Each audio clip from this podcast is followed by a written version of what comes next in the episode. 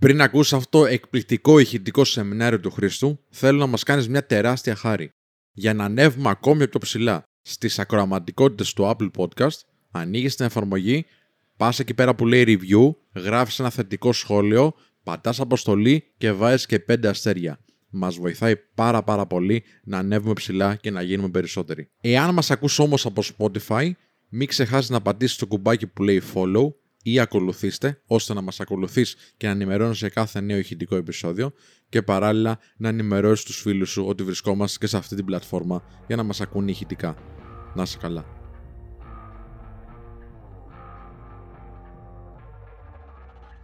Καλώς όρισες στο πιο εκπαιδευτικό live στο σύμπαν. Μία εκπομπή για την αυτοβελτίωση και το φλερτ που θα σου λύσει με μοναδικό τρόπο τις σημαντικότερες απορίες που είχες ποτέ σε αυτά τα ζητήματα. Μία εκπομπή η οποία συνδυάζει απίστευτα φοβερές γνώσεις με πάρα πολύ καλή παρέα και πολύ γέλιο. Βρεγμένη σανίδα. Πάμε! Καλησπέρα σας. Καλώς ορίσατε. Βρεγμένη σανίδα, η καλύτερη εκπομπή στο σύμπαν. σε όλο το ξένο και ελληνικό YouTube. Αστείευομαι, αλλά δεν έχει σημασία. Πέστε μου πώς είστε, πέστε μου τι κάνετε, πέστε μου πώς περνάτε με το τρομερό lockdown. Ε, Χριστούγεννα τι λέτε μέσα. Rest in peace, μεγάλε Μαραντόνα. Συμβαίνουν και αυτά. Έλα να μαζευτούμε σιγά σιγά γιατί πρέπει να κάνω... Βλέπω κόκκινες καρδιές. Ελπίζω από γυναίκα. Σημαίες είναι. Είδες αγόρι μου, άμα βλέπεις. λοιπόν, ελπίζω να καταλαβαίνετε ότι κάθε φορά πρέπει να γίνεται μια πολύ συγκεκριμένη εισαγωγή. Σήμερα μαζί μου έχω τον Κασπάροφ του management. Τον Καρπόφ. Καρπόφ τι είναι; Ε, σκακιστής μεγάλος. Α, δεν το ξέρω. Ε, Είναι και της, ε, της μόδας τώρα αυτά. ναι. Μμ. Δεν, μάλλον πάντα ήταν της μόδας το σκάκι. Ε, με διακόπτεις βέβαια. Ε, για μένα μιλάς. Ναι. Σήμερα μαζί μου έχω ποιον άλλο; Παρακαλώ υποδεχτείτε όλοι μαζί. Σπύρος. Καλησπέρα, καλησπέρα. Ευχαριστώ για την εισαγωγή άλλη μια φορά. Είναι της μόδας όντως το σκάκι με, την, ε, με το Queen's Gambit. Μια Έχεις σειρά. δει; Το έχω δει, ναι. Αξίζει. Μου είπαν ότι είναι γύρω του 6,5 εκεί. Είναι εκεί, ναι, όντως. Δηλαδή, ε, καταλαβαίνω για ποιο λόγο έχει γίνει χαμός. Γιατί είναι και ένα άθλημα το οποίο. Άθλημα, ναι. Ένα παιχνίδι το οποίο δεν το πολύ ξέρει ο κόσμος και έχει, είναι συναρπαστικό. Έπαιζα παλιά σκάκι. Ε, και παίζει και πάρα πολύ ωραία η κοπέλα που υποδίεται την, ε, ε, την Μέρη, αν δεν κάνω λάθος. Κάπως έτσι. Ε, δεν το έχω δει, αλλά δεν έχει σημασία. Ναι, οκ. Αγάπη, Ε, ναι. ναι, δεν είναι κάτι τρελό βέβαια. Είναι slow burn, δηλαδή αργεί λίγο να σε συναρπάσει. Που δεν σ' πρώτη αρέσουν σεζόν. σαν αυτά. Το δόλο, ναι. Το όλο. Ε, εντάξει, lockdown έχουμε. Οπότε, ναι. Ε, Έχει, έχει κάποιες συναρπαστικές στιγμές. Έχει κάποιες ωραίες φάσεις.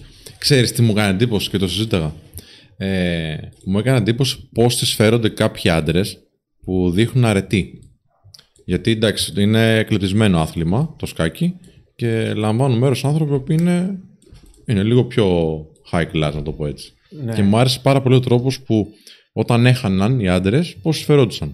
Με σεβασμό. Μες- Πάρα πολύ ωραίο. Πάρα... Ήταν κάποιες σκηνές, δεν είναι πάρα πολύ ωραίες. Και μια που το έφερε η κουβέντα, Μμ. σήμερα έχουμε ακόμα μαζί μας τον Darth Vader του ήχου. Έχεις γίνει Darth Vader, έχεις πάει στη σκοτεινή πλευρά. γιατί ο ήχος έχει αρχίσει και κάνει δουλειά. Δεν έχω κάτι άλλο να πω κύριε. Οι συστάσεις είναι περιττές. Σήμερα έχουμε μαζί μας ποιον άλλο, Κάζιο Καλησπέρα, καλησπέρα σε Καλησπέρα, όλους. Κατζίο. Σε ευχαριστούμε που βρίσκεσαι σήμερα μαζί μας και που συνεχίζεις και μου σπάς τα νεύρα παρόλο που δεν φταίεις εσύ. Άλλοι ευθύνονται. Αλλά δεν πειράζει.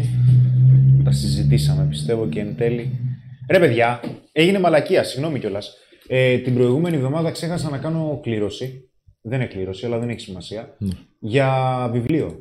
Εντάξει, sorry. Sorry, το ξεχάσαμε τελείως. Παρασυρθήκαμε γιατί ήταν ένα live το οποίο εντάξει.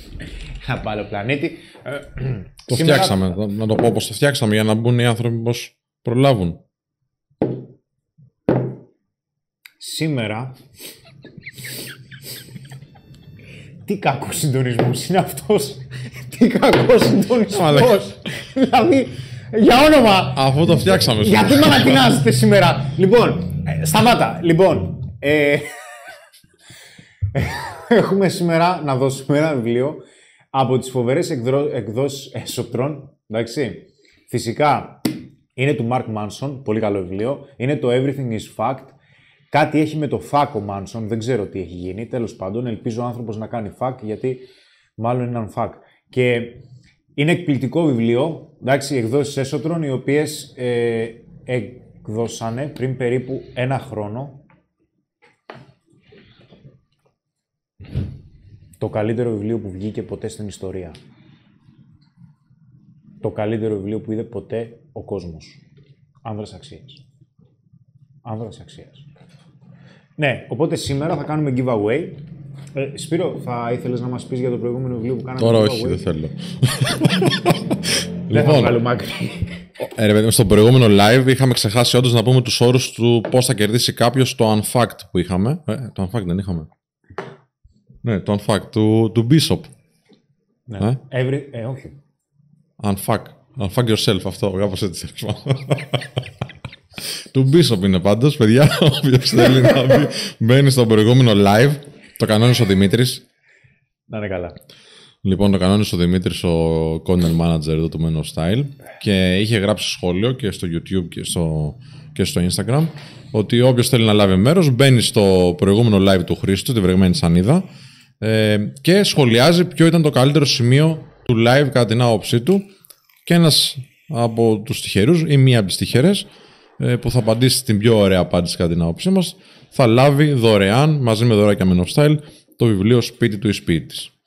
Με τον ίδιο τρόπο, αν θες να κανονίσουμε και αυτό, θα το κάνουμε αυτή τη φορά. Πιστεύω θα το θυμηθούμε στο τέλος. Και έχω και comment που θέλω που θα κερδίσει το βιβλίο. Γιατί γενικότερα με τα comment τα πάμε καλά στη σανίδα. Ε, γράφετε πολύ δυνατά comments και σας ευχαριστούμε πάρα πολύ. Θα ήθελα να σας ευχαριστήσω και πάλι που είστε σήμερα παρόν. Δεν ξέρω, ε, μου έχετε πει τα νέα σας. Πώς πάτε, τι κάνετε, πώς περνάτε, πώς τη βγάζετε καραντίνα. Έχετε κανένα νέο γενικότερα; Έλα λίγο να κάνουμε κουβεντούλα. Άντε, δεν θα στην τροπαλή και εδώ πέρα, εδώ θα μιλάμε. Α, τι έχεις πάλι βρεκάζιο, τι, τι σου πέσε πάλι μωρέ, τι σου πέσε πάλι; Ένα θόρυβο κάνεις συνέχεια. Ή δεν θα κάνεις καθόλου ήχο, ή θα κάνεις συνέχεια χράτσα χρούτσα. Δηλαδή δεν είναι κατάσταση αυτή. Κάζιο. Κάζιο μ' ακούς. Κάζιος σου μιλάω, με γράφεις. Έχουμε live. τι λέει ο κόσμος, πώς θα περνάει; Λοιπόν, ε, είμαστε 430 φίλοι αυτή τη στιγμή online ταυτόχρονα. Άντε να δούμε. Λοιπόν, δυνατό το βιβλίο λένε, βιβλιάρα, αυτό που θα δώσουμε σήμερα. Λοιπόν, ε, ήταν γραφτό να γίνει το λάθος, λέει ο Κάζμι Ντόμπρεφ. Ε, λέει ο Κρίστος Ρίσκ για αυτή την βιβλιάρα που θα δώσουμε σήμερα για το Μάνσον ότι διαβάζει τώρα από το book review του Σπύρου και είναι πολύ καλό μέχρι στιγμής. Το είχαμε κάνει και στο άλλο κανάλι book review. Λοιπόν, άνδρας αξίας η βίβλος του άντρα λέει ο Priest 1999. Ε, ο Immortal Soul λέει Emotion ακόμα δεν μπήκε για sponsor για το Χρήστο. Θα πρέπει να μπει sponsor σιγά σιγά. Με παρακαλάνε, αλλά δεν, δεν έχω αποφασίσει ακόμα, θα δω. Α, ο GV20 λέει καλησπέρα Αλεξάνδρα που είναι; Θα έκανε ζημιά η Αλεξάνδρα, ε. Θα έκανε ζημιά. από πρωταγωνιστής κομπάρσος. Μέσα σε λίγες μέρες. Είναι δυνατόν. Η Στο άλλο Αλεξάνδρα live, παιδιά, μας στο βλέπει άλλο. από το σπίτι μάλλον. Να είναι καλά η κοπέλα. Έφυγε, να πάει και σπίτι της. Λοιπόν, ο Σωτήρης Μαυρής λέει έκανα συνδρομή Academy προχθές. Δεν είδα πολλά, αλλά έχω να πω ένα. It is University of Knowledge. Σωτήρης. Ε, γνώμη για πάω σήμερα. Άμα δεν είχαμε εσάς λέει στην καραντίνα δεν έβγαινε λέει ο Τζόρτζ Να Δερμιτζάκης. σε καλά, αδελφέ μου. Να σε καλά. Καλά πάει η καραντίνα λένε τα παιδιά. Στην Καστοριά μείναμε λέει με έξι κρούσματα. Έξι κρούσματα πρέπει να είναι καλό. Καλό Λο- είναι, ναι. Λογικά Μπράβο, πάει καλά η ρε, Καστοριά. Μπράβο. Μπράβο, έτσι, καλά ναι. Ε, Προχθές τελείωσε το βιβλίο σας λέει ο Γιάννης Νικητάκης. Δεν γράφει τίποτα άλλο. Το Απλά βιβλίο μας δεν τελείωσε. τελειώνει ποτέ, φίλε. το βιβλίο μας πάντα αρχίζει. Χαιρετίσματα από Κύπρο, λέει Φιλιά. ο φίλος Στέφανος. Έλα ρε Στεφανέ. Ευχαριστώ για την παρέα, λέει. Ε, κάποιοι λένε για το σκάκι, να γίνουμε φίλοι. Παιδιά δεν παίζω πλέον. Ε, φέρτε τη Δανάη, λέει ο Ζήσης. Μμ. Ο Professional Stupid λέει ότι ο, στον πομπό του Κάζου υπάρχουν σκουλίκια, γι' αυτό κουνιέται συνέχεια. Δεν φαντάζεσαι τι γίνεται εδώ πέρα. Εν τω μεταξύ του χάλασε το mouse. Ψάχνει να βρει mouse. Τώρα, άμα σου δείξεις δηλαδή τι γίνεται στα παρασκήνια, βλέπεις ένα τρελό κάζιο, πηγαίνει πάνω κάτω, κάνει θόρυβο, χράτσα χρούτσα συνέχεια. Εν τω μεταξύ τώρα είναι σκυφτός μπροστά στο γραφείο. Άμα είχα μια κάρεμερα, θα σε έκανα ρεζίλι. Δεν ξέρω τι γίνεται τώρα, δεν ξέρω τι κάνει. Ε, να το. Ακούγονται αυτά. Δεν νομίζω. Δεν νομίζεις, ε; Ακούγονται, ακούγονται. Για να καταλάβει ο κόσμος, τραβάμε. Γιατί νομίζεις τους κάνουμε bullying. Ακούγονται μόνο αυτά που δεν έπρεπε να ακουστούν. Όταν πρέπει να ακουστεί κάτι, υπάρχει πρόβλημα με τον ήχο. Λοιπόν, πριν ξεκινήσουμε, παιδιά, θέλω να πω κάτι σημαντικό, γιατί είπα ότι θα το πω και είναι καλό να τηρούμε το λόγο μας. Αντρέα, αν δεν βλέπεις την εκπομπή, θα σου έρθω με μπαζούκα. Λοιπόν, όπως ξέρετε, έχουμε αναλάβει χιλιάδες κόσμο. Πάρα πολλοί άνθρωποι συνεχώς εκφράζουν ευγνωμοσύνη, πάρα πολλοί άνθρωποι συνεχώς μας γράφουν σχόλια ότι τους άλλαξαμε τη ζωή και είμαστε, είναι πάρα πολύ σημαντικό, ίσως το πιο σημαντικό για εμάς. Υπάρχει περίπτωση όμως κάποιος άνθρωπος, όπως στην περίπτωση του Αντρέα, που μπήκε στη διαδικασία να κάνει ένα από τα προγράμματά μας και εξέφρασε κάποια παράπονα. Συμβαίνουν αυτά.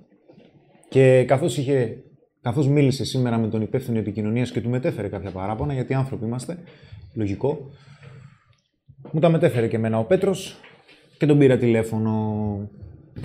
Και επειδή μου το είπε και ο ίδιος, και αυτό που θέλω να πω κυρίως, είναι ότι έχουμε αναλάβει πολύ κόσμο. Όπως σας είπα, είναι πολύ μεγάλη ευθύνη να αναλάβεις κάποιες ελπίδες κάποιων ανθρώπων. Αν όμως κάποιοι από εσάς έχουν κάνει κάποιο πρόγραμμα μαζί μας και θέλουν να μας πούν κάτι ή έχουν το παραμικρό παράπονο, παιδιά, στείλτε ένα μήνυμα, πάρτε ένα τηλέφωνο, επικοινωνήστε, ελάτε από εδώ να το συζητήσουμε. Γιατί είναι πάρα πάρα πολύ σημαντικό για εμάς να ξέρουμε εν τέλει πώς αισθάνεστε. Για τον περισσότερο κόσμο, αν όχι για όλους, ξέρουμε. Όμως υπάρχει περίπτωση κάποιος να έχει αντιληφθεί κάτι ή να έχει αντιληφθεί με τέτοιο τρόπο το πρόγραμμά μας και εμείς να μην το γνωρίζουμε. Τι λες Σπύρο, συμφωνείς; Αυτό που συμφωνώ απόλυτα. Αυτό που πραγματικά θέλουμε να περάσει σαν μήνυμα και με αυτή την κουβέντα ίσως και, και αυτά που θα πεις στο, στο επόμενο διάστημα είναι ότι είμαστε άμεσα διαθέσιμοι σε όλους τους ανθρώπους να, να αναλάβουμε υπόψη μας τουλάχιστον και να κάνουμε ενδεχομένως κάποια πράγματα, κάποιες αλλαγές που θα μας προτείνονται. Το να πάρετε ένα τηλέφωνο ε, είναι το πιο εύκολο θεωρώ. 2-10-25-25-900. Όποιος νιώθει ότι θα μπορούσε να μας βοηθήσει με κάποιο feedback, είμαστε ανοιχτοί να το ακούσουμε. Τώρα, κάνουμε ό,τι πραγματικά είναι ανθρωπίνως δυνατό να φτάσουμε αυτό το πράγμα που λέγεται Men of Style, ε, στο Θεό δηλαδή, να φτάσει σε ένα επίπεδο που μπορεί να, να μην μπορεί να πει κανένας τίποτα. Παρ' όλα αυτά, επειδή όσοι άνθρωποι υπάρχουν στον πλανήτη, άλλες τόσες απόψεις υπάρχουν, μπορεί κάτι να μας έχει ξεφύγει. Και καλό είναι να μας το δώσετε, γιατί πραγματικά θέλουμε να το κάνουμε όσο το καλύτερο γίνεται. Αυτά.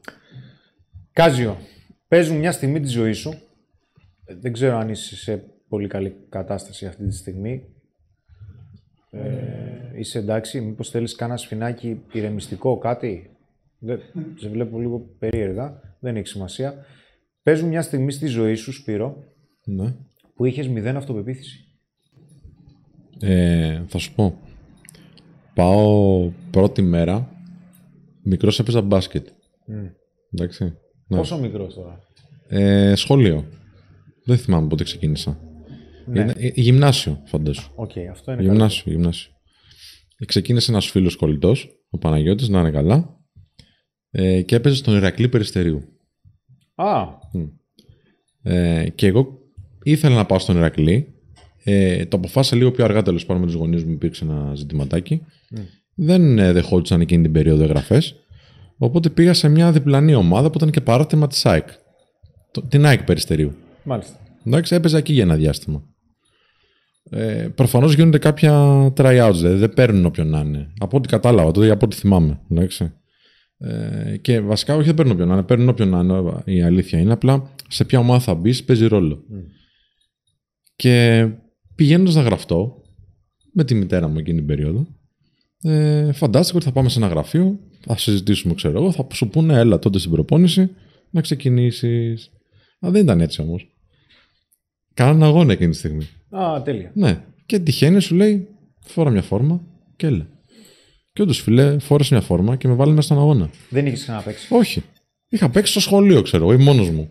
Με την ομάδα δεν είχα ξαναπέξει ποτέ. Κλάιν. Προφανώς δεν ήταν αγώνας ε, ενδιαφέροντος από ό,τι καταλαβαίνεις, αλλά εκείνη τη στιγμή νιώσα τόσο ξέρεις, εκτός κλίματος. Ναι. Τόσο εκτός κλίματο που πήρα την μπάλα ας πούμε, και την γύρισα πίσω, φαντάσου. Δηλαδή.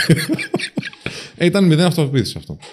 Δεν θυμάμαι τώρα κάτι άλλο που να με έχει κάνει να νιώσω περισσότερο άσχημα από άψη ε, προβολής. Ακόμα και η κάμερα, ας πούμε, που ναι, είναι πολύ δύσκολο.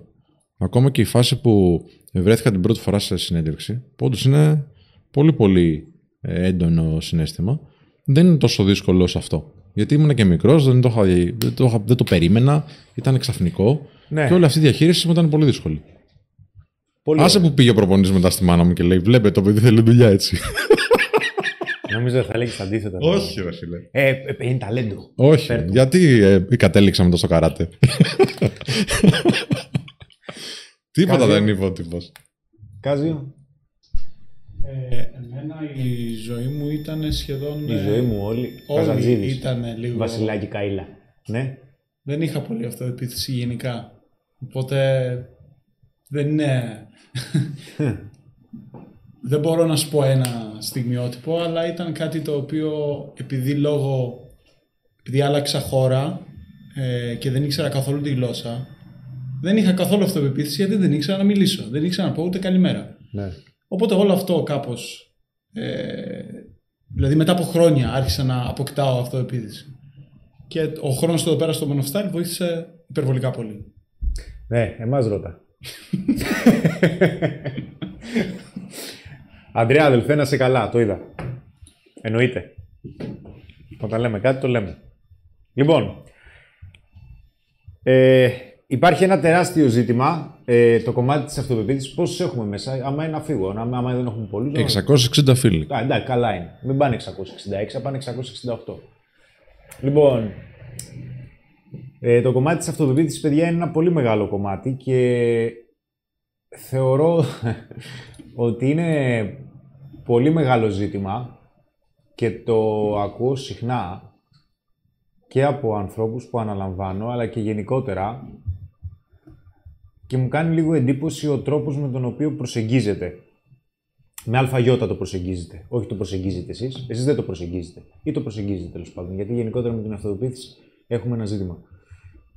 Και θα ήθελα λιγάκι να το δούμε λίγο διαφορετικά και να το δούμε λιγάκι από, από μεριές στις οποίες δεν θεωρώ ότι έχει γίνει κάποια αντίστοιχη ανάλυση, τουλάχιστον από εμένα, γιατί οι περισσότεροι πιστεύουν ότι αυτοπεποίθηση είναι να φαίνονται κάπως. Βασικά, επειδή δεν θέλω να μιλάω για εσάς, αυτό που έχω να σας πω είναι ότι για εμένα αυτοπεποίθηση σήμαινε ότι έδειχνα στους άλλους ότι είμαι γαμάτος. Και την πρώτη φορά που άρχισα να καταλαβαίνω και να έρχομαι αντιμέτωπος με την αυτοπεποίθηση ήταν όταν προσπαθούσα να βελτιωθώ στο κομμάτι του φλερτ. Καλά. Εκεί δεν καταλαβαίνω, δεν έχω αυτοπεποίθηση και άρχισα να καταλαβαίνω ότι ήμουν μπετόβλακας. Δεν, δεν το είχα καθόλου επικοινωνιακά. Και στη συνέχεια άρχισα να το ψάχνω όπως ξέρετε και η αλήθεια είναι ότι εμέσως πλην σαφώς έχουμε clickbait. Δεν έχει να κάνει με την αυτοπεποίθηση τόσο σίγουρα. Δεν το περίμενες κουφάλα, ε. Το γύρισμα. Μμ, Θέλω να δω σχόλια τώρα, καντήλια και τέτοια. Ε, η αυτοπεποίθηση, παιδιά, είναι προϊόν. Είναι κάτι το οποίο προκύπτει. Γιατί το ουσιαστικό ζήτημα πίσω από την αυτοπεποίθηση και εν τέλει σήμερα θα το λήξω αυτό, ε, είναι το κίνητρο.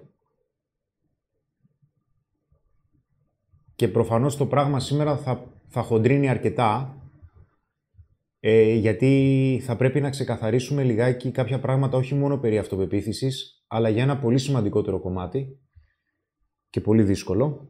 Θα προσπαθήσω να το προσεγγίσω όσο πιο απλά μπορώ, γιατί προφανώς δεν έχει τελειώμα το συγκεκριμένο ζήτημα ε, και έχει να κάνει με την ευτυχία. ε, δεν έχει να κάνει τόσο με το πόσο αυτο- αυτοπεποίθηση έχεις, αλλά κυρίως με την αντίληψή σου για το πόσο ευτυχισμένος είσαι ή το τι χρειάζεται να κάνεις για να γίνεις περισσότερο ευτυχισμένος. Γιατί εκεί αρχίζει και ενεργοποιείται κίνητρο και τότε αρχίζεις και συμπεριφέρεσαι με συγκεκριμένους τρόπους. Όταν κάτι το θέλεις πάρα πολύ, τότε αρχίζουν και ενεργοποιούνται συγκεκριμένα τμήματα του εγκεφάλου. Οπότε, όπως καταλάβατε σήμερα, ε, κυρίως οι πληροφορίες που θα σας αναφέρω είναι ένα από, τα, από αυτά που θεωρώ, χωρίς να θεωρούμε ειδικό, ειδικά σε αυτό το κομμάτι, κορυφαίο paper, μου φαίνεται βγήκε το Μάρτιο του 2013, αν δεν κάνω λάθος, ε, και έχει να κάνει προφανώς με την νευροψυχολογία. Θα δούμε δηλαδή κάποια πράγματα και θα σας εξηγήσω κάποια πράγματα γιατί μου υπάρχει περίπτωση να σκέφτεσαι και να λες πολύ σωστά για ποιο λόγο με μπουκώνεις με κάποια ζητήματα τα οποία ίσως και να μην μου χρειάζονται. Γιατί συγκεκριμένες συμπεριφορές επηρεάζουν συγκεκριμένα τμήματα του εγκεφάλου. Και θα πρέπει να γνωρίζεις ότι δεν είναι τόσο απλό το να μην έχεις καλό ύπνο. Είναι πάρα πολύ σημαντικό.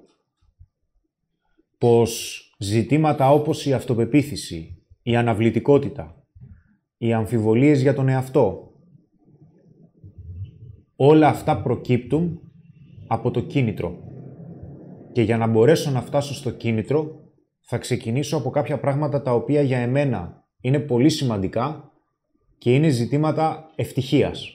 Θα μου πεις, έτσι ξαφνικά θα σου αναφέρω κάποια ζητήματα ευτυχίας και στη συνέχεια θα σου εξηγήσω για ποιο λόγο η ευτυχία σημαίνει ότι υπάρχουν κάποιες ανάγκες και από τη στιγμή που αρχίζουν και ικανοποιούνται κάποιες ανάγκες ή κοιτάμε να ικανοποιήσουμε κάποιες ανάγκες, τότε ενεργοποιούνται κάποιοι, κάποιοι ε, νευροδιαβιβαστές και συγκεκριμένα ο νευροδιαβιβαστής της, της αυτοπεποίθησης που είναι η ντοπαμίνη.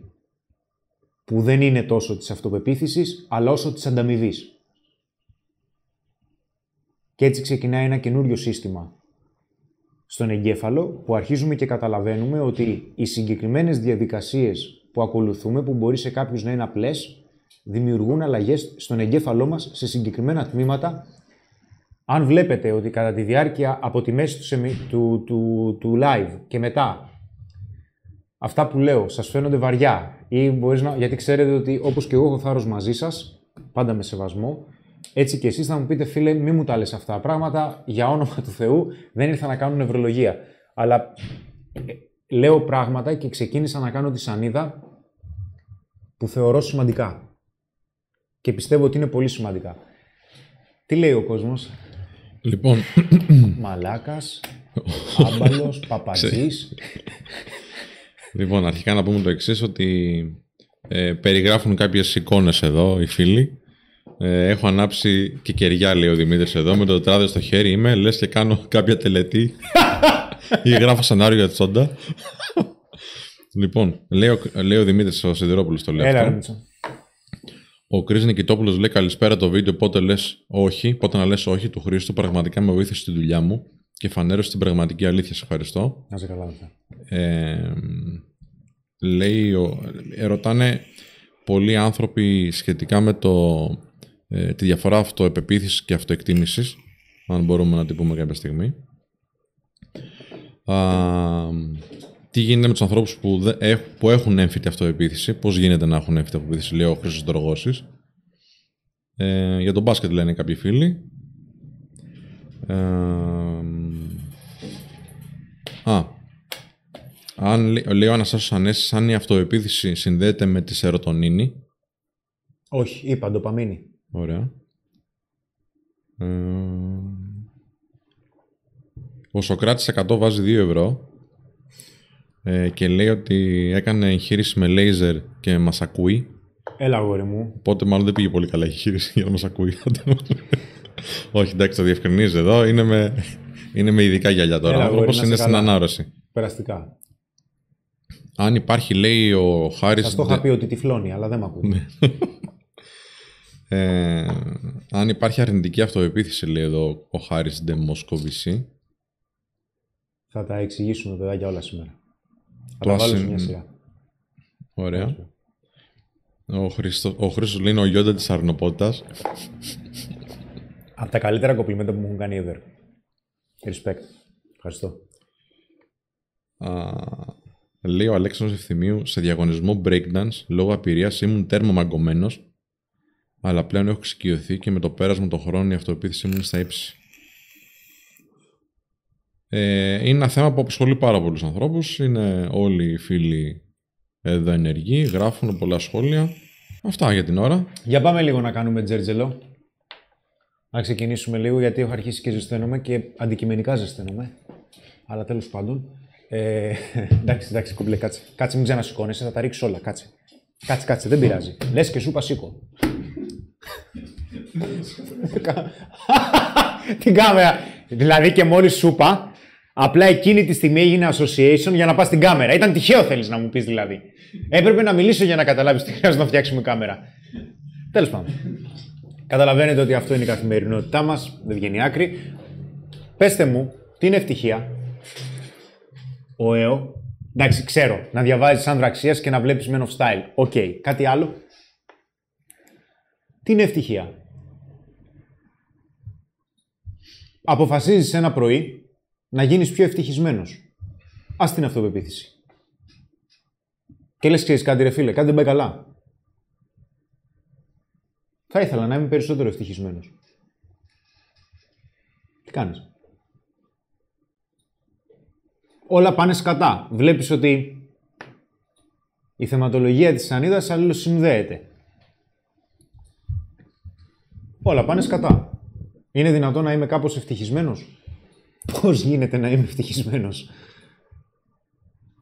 Είναι μια ερώτηση. Τίμια θα μπορούσα να πω. Και πολύ σοβαρή. Τι είναι ευτυχία; Κανονίστε να μου πείτε καμιά παπάντζα. Ετοιμάζεις το Σπύρος. Έχω αρχίσει και καταλαβαίνω τα μοτίβα. Να, θες να σου απαντήσω, να αρχίσω να σου Θέλω λέω. σου πετάξω. Ναι.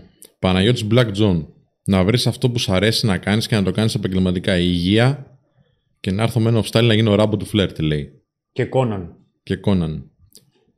Λοιπόν, η ευτυχία είναι η δικαίωση των κόπων και του πόνου σου, λέει ο Γιώργος Τσαραγκλής. Μάλιστα. Ο Πάιρωμα να κάνεις πράξη για τους στόχους σου, λέει. Βάζει ένα ευρώ η φρυτοτρέλα. Να είστε καλά, παιδιά. Ευχαριστούμε. Μπανάνες μη στείλεις. Συνεχίστε την καλή δουλειά. Ε, ο η Όλγα λέει στιγμές που εκτιμάς όσα έχεις. Μάλιστα. Ε, ο Δημήτρης Παπα-Νικολάου λέει ευδαιμονία είναι το σωστό, όχι ευτυχία, διότι η ευτυχία είναι από το ρήμα τύχη. Εντάξει. Τι τύχη δεν παίζει ρόλο, παίζει. Οκ, μαζί σου φίλε. Μάκης Κάπουλας, να αποδεχτείς τον εαυτό σου και τα ελαττώματά σου. Δεν θα γίνει ποτέ. Ο Νίκος Κουκ λέει κάτι έλεγε αλλά μου 'φυγε τώρα που τον είχα. Είναι να μπορείς να έχεις πρόοδο και να μπορείς επίσης να συνεισφέρεις και να δίνεις στους άλλους. Ο Κίλ λέει ευτυχία είναι να είσαι ευτυχισμένος χωρίς υλικά αγαθά. Α, να έρχομαι σπίτι και να βλέπω δύο πιτόγυρα, λέει ο Athens εσύ. Why not; Είναι και αυτό ευτυχία, ε. Η Ελένη Τσέρου λέει: Ευτυχία πιστεύω ότι είναι συνδυασμός πραγμάτων που ξεκινάει από μέσα προς τα έξω και είναι πολύ προσωπικό για τον καθένα. Είναι υποκειμενικό βεβαίως. Α, Ο Σάκης 007 λέει να είσαι ήρεμος με τον εαυτό σου. Ο George P λέει να σε ικανοποιεί η καθημερινότητά σου και να σου δίνει χαρά. Α, ο, ο Μανολάς G λέει: Ξεκινάω δράση για την ευτυχία. Να τα βρω με τον εαυτό μου πρώτα και ό,τι γουστάρω να κάνω. Μάλιστα. Όποτε θες με σταματάς. Μάλιστα. Λοιπόν, παιδάκια. Αρχικά, ε, υπάρχουν δύο πολύ σοβαρά, δύο πολύ σοβαροί τομείς, σοβαροί τομείς, με συγχωρείτε, που αξιολογούμε ε, για την ευτυχία. Μιλάμε σε ένα στατιστικό επίπεδο ψυχολογικό. Συνήθως αυτό έχει να κάνει, να πούμε τρεις. Και με τα επαγγελματικά, έχει να κάνει με την υγεία, έχει να κάνει με το οικονομικό που συνδέεται με το επαγγελματικό, οπότε θα πω δύο. Και φυσικά έχει να κάνει και με τις σχέσεις μας με τους άλλους ανθρώπους. Αυτά, όμως είναι υποκατηγορίες. Υπάρχουν δύο πολύ βασικά χαρακτηριστικά, βασικά δύο είναι τα χαρακτηριστικά, τα οποία όταν χτυπάνε ψηλά σε μετρήσεις, τα άτομα δηλώνουν περισσότερο ευτυχισμένα. Φαντάσου λοιπόν ότι η κάθε σου ημέρα είναι ένα εκρεμές. Με ένα βάρος. Και πηγαίνω έρχεται. Υπάρχουν δύο συστατικά τα οποία χρειαζόμαστε για να έχουμε ευτυχία. Το ένα είναι ο σκοπός και το νόημα και το άλλο είναι η απόλαυση. Χρειάζεσαι και τα δύο. Αν κάνεις μία δουλειά η οποία σου αρέσει πάρα πολύ, την απολαμβάνεις. Υπάρχει περίπτωση όμως να κάνεις μία δουλειά την οποία δεν απολαμβάνεις αρκετές φορές, αλλά σε οδηγεί κάπου καλύτερα εσένα και τους γύρω σου. Μπορεί να θέλεις να αγοράσεις ένα ζευγάρι παπούτσια. Μπορεί να θέλεις να φας δύο πιτόγυρα. Εκείνη τη στιγμή θα σου προσφέρουν ευτυχία. Γιατί; Γιατί σου προσφέρουν απόλαυση. Αισθάνεσαι ευτυχισμένος εκείνη τη στιγμή. Σας παρακαλώ συγκρατήστε τι λέω γιατί θα ενωθούν. Δεν ξέρω αν είναι τόσο live σεμινάριο σήμερα, αλλά πάνω κάτω αυτά, εδώ πέρα αμφιταλαντεύονται όπως το κρεμές. Αυτό που τα αλλάζει όλα είναι ότι η απόλαυση είναι σημαντική γιατί αποσυμπιέζει. Αλλά αυτό που πραγματικά μετράει είναι αυτό. Αυτό που κάνεις να θεωρείς ότι έχει νόημα. Γιατί, θα σου δώσω ένα άλλο παράδειγμα. Υπάρχει πολύ μεγάλη πιθανότητα να θέλεις περισσότερα χρήματα στη ζωή σου. It's okay. Τι θα τα κάνεις; Να πάρω περισσότερα ρούχα. Ok, okay, είσαι στην απόλαυση. Δεν είναι κακό. Υπάρχει περίπτωση όμως να χρειάζεται να δουλέψεις πολλές ώρες για να βγάλεις αυτά τα χρήματα. Σε μια δουλειά που δεν σου αρέσει. Τα πράγματα θα δυσκολέψουν πολύ. Στατιστικά, οι άνθρωποι που δουλεύουν περίπου από 42 έως 48 ώρες την εβδομάδα και πάνω, δηλώνουν περισσότερο δυστυχισμένοι. Αυτό εδώ, το κομμάτι, θα το αναφέρω στην αρχή, βρίσκεται σε ένα από τα σημαντικότερα συστήματα παραγωγής κινήτου στον εγκέφαλο, το οποίο λέγεται μεσομετεχμιακό ντοπαμινικό σύστημα. Και θα το εξηγήσω στη συνέχεια. Ένα τμήμα του ένα τμήμα αυτού του εγκεφάλου. Μέσα σε αυτό βρίσκονται δύο πράγματα τα οποία έχουν πολύ μεγάλη διαφορά ανάμεσά τους. Είναι το μου αρέσει και το θέλω. Το μου αρέσει είναι αυτό που είναι περισσότερο απολαυστικό. Αυτό που θέλω είναι αυτό που περιλαμβάνει μεγαλύτερο νόημα. Θα μου πεις, ναι, ok. Okay. Μισό λεπτάκι. Η κύρια διαφορά ποια είναι, ότι πρέπει να έχω και τα δύο; Η κύρια διαφορά είναι ότι στις περισσότερες περιπτώσεις ή σε πάρα πολλές περιπτώσεις, όχι στις περισσότερες περιπτώσεις, αυτό εδώ δεν είναι εύκολο. Θυμάστε τι σας είχα πει. Περίμενα αυτήν την ημέρα. Η ζωή είναι οδύνη. Η ζωή είναι πόνος. Μα γιατί; Μα αυτό δεν είναι ευτυχία, είσαι σίγουρος; Ο πόνος βρίσκεται εδώ. Μα γιατί; Αφού έχω βρει κάποιο σημαντικό νόημα. Ναι, από τη στιγμή που βρίσκεις κάποιο σημαντικό νόημα, τότε αναλαμβάνεις και μια πολύ σοβαρή ευθύνη. Να το φέρεις εις πέρας μακροπρόθεσμα. Και θα χρειαστεί να υπάρχουν στιγμές που θα κάνεις αυτό που θέλεις, για μεγάλο χρονικό διάστημα, αλλά θα χρειαστεί να αποσυμπιέζεσαι και να κάνεις και πράγματα που σου αρέσουν. Που εδώ είναι η απόλαυση. Αυτός είναι ένας από τους πιο απλούς, από τους πιο απλούς, αλλά και πιο ισχυρούς ισχυρισμούς περί ευτυχίας. Αν βρεις και τα δύο, δηλαδή Εμείς, ας πούμε, κάνουμε κάτι που απολαμβάνουμε πολύ, που είναι η δουλειά μας. Δηλαδή, αυτή τη στιγμή κάνω ένα live. Για εμένα το live είναι πάρα πολύ απολαυστικό. Ε, ναι, αλλά έχει και κάποιο νόημα. Ποιο είναι το νόημα; Προσφέρω μία γνώση. Προσπαθώ να βοηθήσω. Ο πόνος ποιος είναι; Εκτίθομαι μπροστά σε 500.000 άτομα. Είμαι 10-12 ώρες στο γραφείο. Έχουμε αντιμετωπίσει άλλα 500 προβλήματα και χρειάζεται να κάνω και ένα live στο οποίο δεν θα κάτσω και να σου πω εντάξει μίλα. Ποια είναι η διαφορά; Η ευθύνη. Για να σου το πω πιο απλά σε ένα άθλημα που γνωρίζεις. Το ότι σου αρέσει να παίζεις ποδόσφαιρο με το ότι θέλεις να παίζεις ποδόσφαιρο δεν είναι το ίδιο. Γιατί; Σου αρέσει να παίζεις ποδόσφαιρο, αλλά Η προπόνηση δεν είναι απολαυστική. Η προπόνηση όμως θα σε οδηγήσει κάπου, το, κάπου που έχεις περισσότερη και μεγαλύτερη πληρότητα. Γι' αυτό και λέω ότι η απόλαυση μετράει και σε περίπτωση που σκέφτεσαι ότι το χρήμα θα σου προσφέρει περισσότερες απολαύσεις, ναι μεν ισχύει, οι άνθρωποι οι οποίοι δηλώνουν περισσότερο ευτυχισμένοι δεν είναι οι άνθρωποι οι οποίοι έχουν χρήμα. Είναι οι άνθρωποι οι οποίοι έχουν καλύτερο βιωτικό επίπεδο. Και το βιωτικό επίπεδο δεν σημαίνει μόνο ότι έχεις χρήμα, αλλά και ότι έχεις μία ζωή η οποία έχει νόημα. Γιατί για παράδειγμα αν έχεις χρήματα και είσαι μόνος, τι να το κάνεις, θα έχεις πληρωμένους φίλους; Θα μου πεις, το χρήμα τι κάνει; Το χρήμα σου προσφέρει περισσότερες επιλογές απόλαυσης.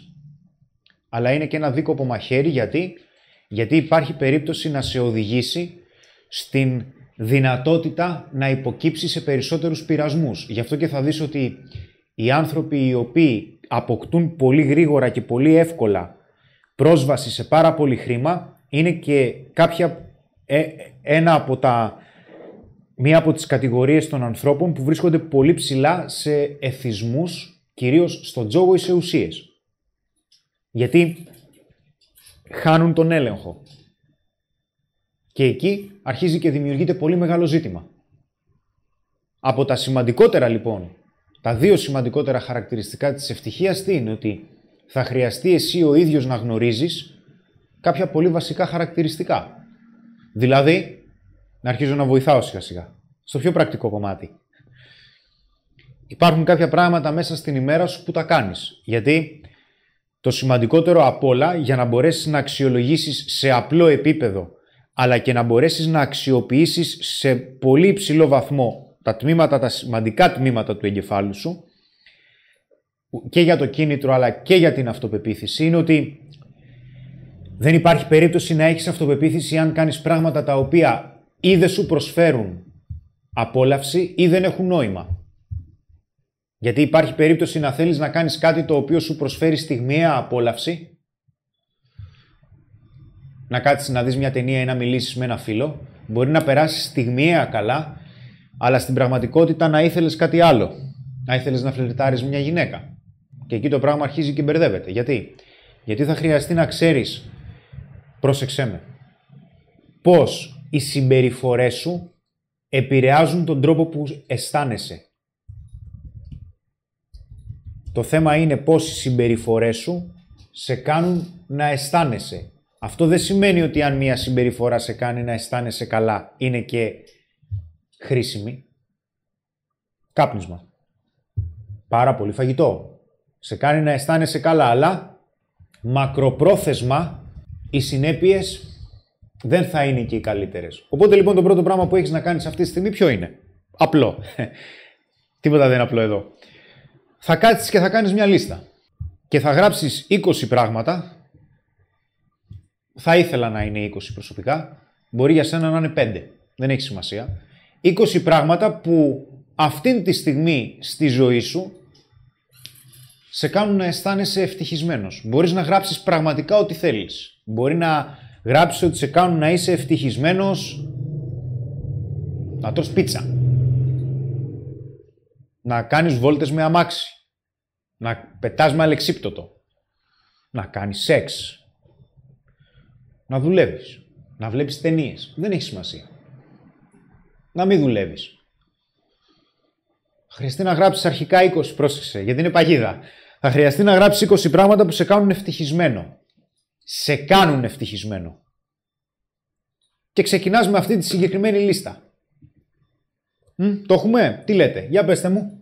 Πώς σας φαίνεται; Σπύρο, τι λένε; Έχω κάποιες ερωτήσεις μέχρι να συνειδητοποιήσουν οι φίλοι ότι θέλει λίγη δουλίτσα αυτή η λίστα και να μας πούνε την Δεν χρειάζεται να το κάνετε απαραίτητα τώρα. Να γράψετε 20 πράγματα έτσι κι αλλιώς θα χρειαστεί να κάνετε και άλλη λίστα. Ε,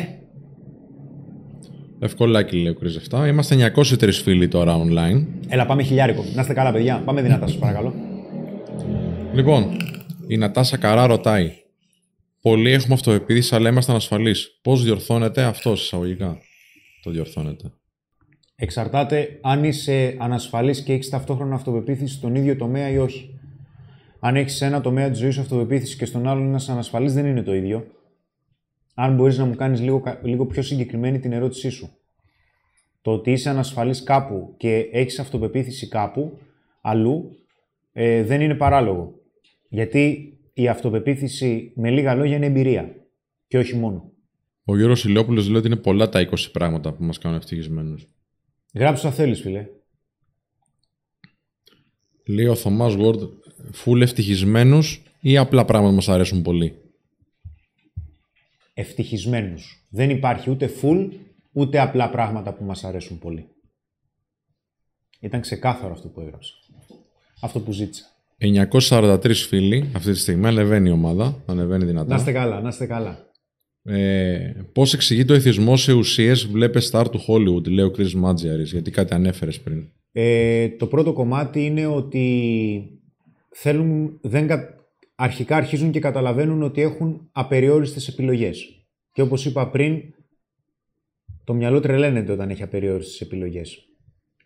Το δεύτερο κομμάτι είναι ότι λόγω πολύ μεγάλης πίεσης αισθάνονται πόνο. Και συνήθως ξεφεύγουμε σε εθισμούς, βλέπε social media, για παράδειγμα, ε, πορνό, εθισμούς, έτσι, όχι να δούμε, ε, όταν θέλουμε να ξεφύγουμε από κάποιον πόνο. Θεωρούμε ότι θα μας κάνει ευτυχισμένους κάτι άλλο. Παιδιά, κοιτάξτε να δείτε. Δεν είναι τυχαίο που σας είπα να γράψετε τι είναι αυτό που σας κάνει ευτυχισμένους.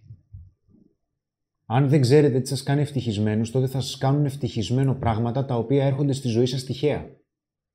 Και θα εξαρτηθείτε από αυτά. Και όταν αυτά φύγουν, όπως έχω πει πολλές φορές, η ευτυχία σας θα εξαρτάται από το κατά πόσο σας προσφέρουν προσοχή ή όχι. Θα έχετε την ψευδέστηση της ευτυχίας, ενώ δεν θα ισχύει. Αν δεν γνωρίζεις κατά πόσο έχεις έλεγχο ή επιλογές στο κατά πόσο θα είσαι ευτυχισμένος, τότε ποιος έχει; Θα έχει κάποιος άλλος στη ζωή σου; Θα έχουν τυχαίες συνθήκες; Θα περιμένεις να συμβεί κάτι; Τι λέω πολύ συχνά; Κόλλημα. Που το συζητάμε συνέχεια. Είναι η μοναδική. Δεν μπορώ να ξεκολλήσω. Μόνο μαζί της είμαι ευτυχισμένος. Γι' αυτό και λέω ότι είναι επικίνδυνο. Δεν γίνεται να εξαρτάται η ευτυχία σου αποκλειστικά από έναν εξωγενή παράγοντα. Κάτι δεν πάει καλά. Ίσως κάποιοι άλλοι τομεί της, τομείς στη ζωής σου να μην σε καλύπτουν. Ή να χρειάζονται δουλειά. Εκεί είναι που παίζει το παιχνίδι. Και φυσικά δεν θα έχεις και αυτοπεποίθηση σε αυτό το τομέα γιατί θα εξαρτάσαι από αυτόν. Τι αυτοπεποίθηση να έχεις; Αυτοπεποίθηση έχεις όταν εμπιστεύεσαι τον εαυτό σου να δημιουργήσει κάποιες καλύτερες αλλαγές στη ζωή σου από τις συνθήκες που βρίσκεσαι τώρα. Για να γίνει αυτό, χρειάζεται κίνητρο. Και για να μπορέσεις να αξιολογήσεις το κίνητρο, θα χρειαστεί να γνωρίζεις τι σε κάνει ήδη ευτυχισμένο σε πρώτο επίπεδο. Γιατί; Γιατί θα πρέπει να ξέρεις τι σου προσφέρει νόημα και σκοπό. Βέβαια, πολύ μεγάλη προσοχή στο σκοπό. Μπορείς εσύ να πεις ότι εμένα ο σκοπός μου είναι αυτός. Ναι, εντάξει, αυτό δεν σημαίνει ότι είναι όντως. Και ο Χίτλερ είχε σκοπό. Αλλά αιματοκύλησε όλη την ανθρωπότητα. Το ότι εσύ έχεις αποφασίσει ή νομίζεις ή φαντασιώνεσαι ή φαντάζεσαι ότι έχεις κάποιο σκοπό, δεν σημαίνει ότι αυτός ο σκοπός είναι για σένα. Χρειάζεται εξερεύνηση. Ειδικότερα όταν προσπαθώντας να ικανοποιήσεις ή να κυνηγήσεις αυτόν τον σκοπό, ε, διαλύεις τους άλλους γύρω σου.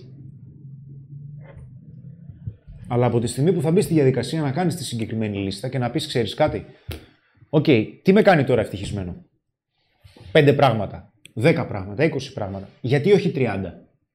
Μήπως χρειάζεται να τα κοιτάξεις περισσότερο; Μήπως χρειάζεται να αξιολογήσεις ακόμα περισσότερο τις συνθήκες; Τότε θα χρειαστεί να γίνει και μια δεύτερη λίστα. Η δεύτερη λίστα ποια είναι; Η οποία περιλαμβάνει δύο λίστες. θα χρειαστεί να γράψεις 20 πράγματα που πιστεύεις ότι θα σε έκαναν ευτυχισμένο. Και μετά τι θα κάνεις. Από το 1 έως το 10 θα βαθμολογήσεις πόσο πιθανό είναι να τα έχεις ή πόσο εύκολο. Τι λέει ο κόσμος, ξύπνησε. Άπειρα σχόλια, 998 φίλοι, πάμε σιγά σιγά τους χίλιους, δηλαδή είναι δύο Ευχαριστούμε, ακόμα. παιδιά. Ευχαριστούμε. Είναι δύο ακόμα, ελπίζω να τους Τι καταφέρουμε. λέει η παρέα; Σχεδόν χίλιοι. Λοιπόν, Ε, ρωτάει ο Άγγελος Φυράκης τι κάνει εσένα ευτυχισμένο αρχικά. Να πεις κάποια πράγματα. Εμένα. Και θα σου πω κι άλλα μετά. Ε, το πρώτο πράγμα που μου έρχεται στο μυαλό ε, είναι το live. Ε, να κάνω σεμινάρια. Μ' αρέσει πάρα πολύ να μελετάω. Μ' αρέσει πάρα πολύ η πυγμαχία. Έχω πολλά, βασικά. Μ' αρέσει που μου στέλνουν, που μας στέλνετε σχόλια ή που μου στέλνουν μηνύματα άνθρωποι και λένε μου άλλαξες τη ζωή. Δεν περίμενα ότι θα με επηρεάζει τόσο. Δεν περίμενα ποτέ ότι θα μπορούσα να επηρεάσω τόσο. Είναι, με κάνει πάρα πολύ ευτυχισμένο, αλλά με πιέζει, γιατί αισθάνομαι μεγάλη ευθύνη. Ε, ε, το άλλο που με κάνει ευτυχισμένο, αλλά είναι προς τη μεριά της απόλαυσης, είναι τα αρώματα. Με, κάνει, με κάνουν ευτυχισμένο ποιοτικές συζητήσεις για το πώς θα μπορούσαμε να κάνουμε καλύτερο το μέλλον. Μ' αρέσει πολύ αυτό. Με κάνουν ευτυχισμένο οι ταινίες και οι σειρές, παρόλο που δεν προλαβαίνω να βλέπω συχνά. Αρκετά πράγματα. Οι δικοί μου άνθρωποι με κάνουν ευτυχισμένο. Ε, με κάνει ευτυχισμένο ε, που βλέπω τους δικούς μου ανθρώπους να διαχειρίζονται πολύ δύσκολα προβλήματα υγείας ε, με θάρρος. Λέω γαμό. Μπορώ κι εγώ να διαχειριστώ τα πάντα. Μεγάλο κίνητρο. Είναι αρκετά πράγματα. Δεν έχω πράγματα που με κάνουν δυστυχισμένο. Έχω πράγματα που με εκνευρίζουν, να σου πω την αλήθεια. Αλλά δεν έχω πράγματα που με κάνουν δυστυχισμένο. Και πιστεύω ότι σε ψυχολογικό επίπεδο, ο λόγος για τον οποίο συμβαίνει αυτό είναι γιατί το μέλλον που βλέπω είναι καλύτερο από το παρόν. Και μέσα σε αυτό το μέλλον έχω έλεγχο. Δηλαδή μπορώ να σχεδιάσω πράγματα τα οποία θα πάνε και εμένα και τους δικούς μου ανθρώπους κάπου καλύτερα. Βέβαια για να γίνει αυτό μου φεύγει ο πάτος. Και όχι μόνο εμένα, έτσι, αλλά και των ανθρώπων που βλέπετε εδώ πέρα που είναι μαζί μου σήμερα και του Σπύρου και του Κάζιο. Δεν γίνονται εύκολα κάποια πράγματα, για όνομα του Θεού. Εσείς, πώς σας φαίνονται οι λίστες, θα τις κάνετε ή θα με γράψετε στα, στα φρύδια σας; Τι λένε, Σπύρο; Είμαστε χίλιοι φίλοι τώρα, αναποκατεβαίνουμε στο χίλια βασικά. Ευχαριστούμε πάρα πάρα πάρα πολύ. Ευχαριστούμε πολύ. Ε, λένε πολύ ωραία σχόλια, Χρήστο. Θα σου πω μερικά, αλλά πριν πω, να πρέπει να οπωσδήποτε να συζητήσουμε το εξής φαινόμενο, ότι έχουμε χίλιους ανθρώπους μέσα τώρα και έχουμε μόνο 640 likes, γιατί δεν έχουμε πει τίποτα όλη την ώρα, έτσι. Είμαστε μία ώρα σχεδόν live και δεν έχουμε πει ούτε να κάνει like. Οπότε ήρθε η ώρα να κάνουμε όλοι από ένα like. Είμαστε 640 likes, ανεβαίνουν σιγά σιγά από ό,τι βλέπω. Ευχαριστούμε πάρα πάρα πολύ. Μπορείτε επίσης να μας βοηθήσετε με το να κάνετε ένα share αυτό το βίντεο. Πώ, ακριβώ από κάτω από την εικόνα έτσι όπως βλέπει το Χρήστο, υπάρχει ένα κουμπάκι που λέει share ή διαμοιρασμός. Το πατάτε, παίρνετε το link και το στέλνετε στους φίλους σας, στις συνομιλίες σας, στα, στα Messenger. Το κάνετε πώ στα social media σας και είστε μια χαρά. Λοιπόν, πάω σε ερωτήσεις, Χρήστο. Ναι. 1050 αυτή τη στιγμή. Να είστε καλά. Ευχαριστούμε Έλα. πάρα πάρα πάρα πολύ. Θα πάμε και 1100, το έχουμε. Ο Explorer 4 λέει μια ερώτηση στην οποία είναι μοτίβο, ότι λένε πάρα πολλοί άνθρωποι.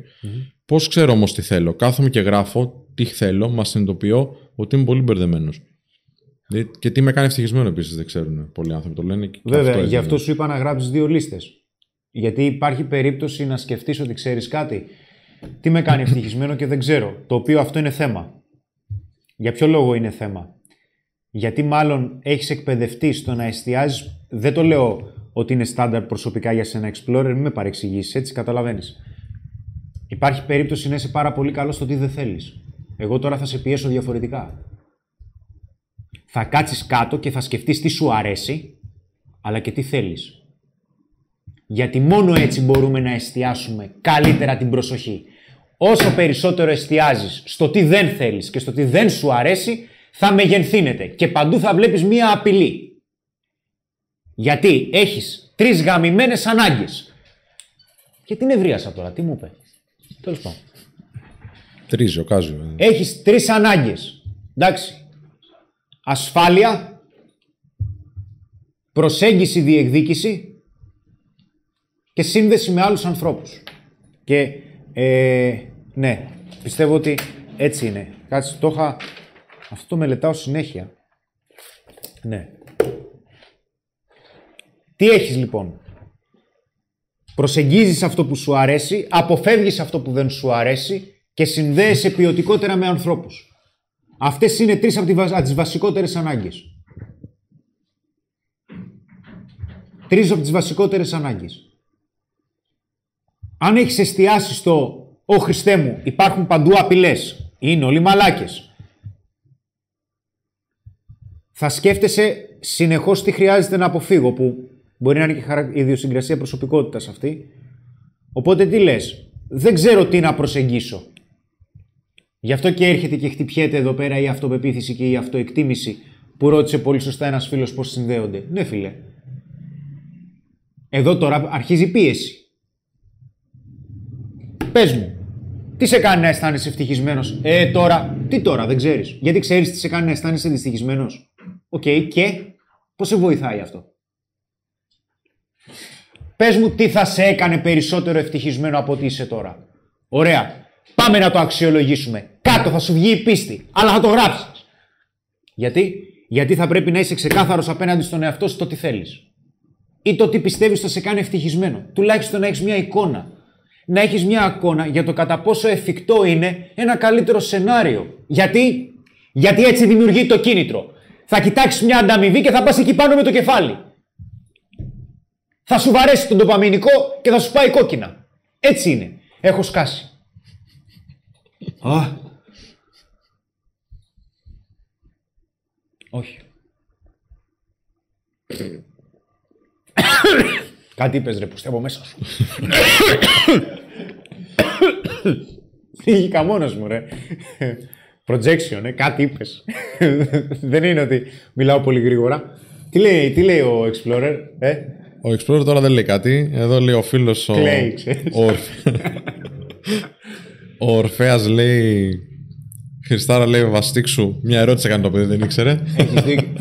ε, μα ξέρει ο Explorer γι' αυτό. Τι έχει μέσα το ποτήρι, λέει ο ΣΥΠΑΠ. Ένα κολοχημό. Ο Άρβα λέει τι σας κάνει εσά ευτυχισμένου και τα παιδιά σου τις κάμερε.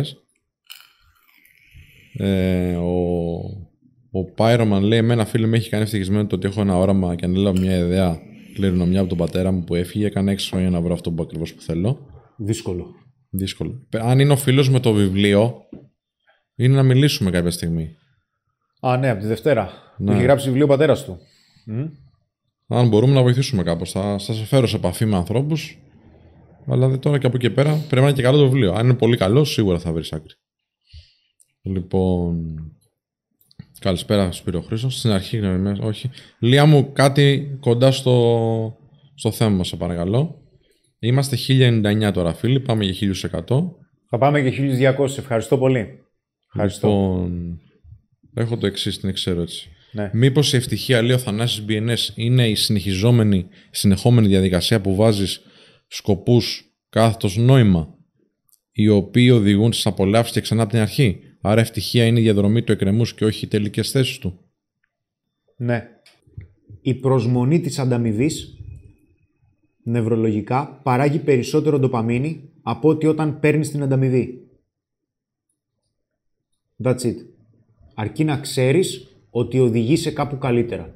Γι' αυτό και σου λέω ότι θα πρέπει να είσαι ξεκάθαρος με το τι σε κάνει ευτυχισμένο για να έχεις μία βάση. Και το τι πιστεύεις ότι θα σε έκανε να είσαι περισσότερο ευτυχισμένος. Γιατί κανονικά αν σε είχα απέναντί μου, θα σου έλεγα: Ωραία, γράψε σε παρακαλώ πολύ. Έχεις ένα τέταρτο. Γράψε μου τι σε κάνει ευτυχισμένο. Το γράψες. Ωραία, τέλεια. Σε ευχαριστώ. Γράψε τι θα σε έκανε περισσότερο ευτυχισμένο και κατά πόσο πιστεύεις ότι είναι εφικτό σε κλίμακα 1 έως 10. Τέλεια. Το γράψες; Μάλιστα. Πάρ τη δεύτερη λίστα και από αυτά που πιστεύεις ότι σε, θα σε έκαναν περισσότερο ευτυχισμένο, γράψε μου ποια από αυτά αντιστοιχούν σε απόλαυση και ποια σε νόημα.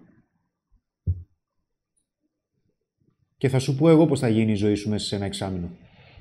Τι λέει ο κόσμος; Αν γράψω τη λίστα με κάποια πράγματα που θα με έκανε ευτυχισμένο, εστιάσω σε κάποιο, προσπαθήσω, αλλά δεν τα καταφέρω να το πετύχω. Μετά ποια είναι η λύση; Θα εξηγήσω στη συνέχεια, αδελφέ. Δεν είναι εύκολη ερώτηση, είναι πολύ καλή ερώτηση όμως. Υπάρχει, λέει η Όλγα, υπάρχει προτεραιότητα σε ό,τι μας κάνει ευτυχισμένους. Πώς ανακαλύπτουμε τι μας λείπει περισσότερο; Ασφάλεια ή τα άλλα που ανέφερε ο Χρήστος; Έχουμε ασφάλεια, προσέγγιση, προσεγγίζεις κάτι που πιστεύεις ότι θα σου προσφέρει απόλαυση και στη συνέχεια αποφεύγεις κάτι που πιστεύεις θα σου προσφέρει πόνο. Και μετά έχουμε attachment. Attaching. Έχουμε σύνδεση με κόσμο. Το πώς επικοινωνείς με τον κόσμο. Αλλά, όπως ανέφερε πριν ο φίλος, βλέπετε ότι παρόλο που σε μια πρώτη εικόνα μπορεί να φαίνεται απλό το να γράψουμε τι μας κάνει ευτυχισμένους, αλλά και το τι πιστεύουμε θα μας κάνει περισσότερο ευτυχισμένους, εν τέλει δεν είναι καθόλου εύκολο γιατί μάλλον δεν έχουμε σκεφτεί τι θέλουμε. Ρεαλιστικά. Σκεφτόμαστε σε ένα φανταστικό σενάριο πώς θα ήταν αν είμαστε πιο πλούσιοι, αν είχαμε περισσότερες γυναίκες ή αν είχαμε περισσότερα ρούχα ή αν είχαμε μεγαλύτερο σπίτι.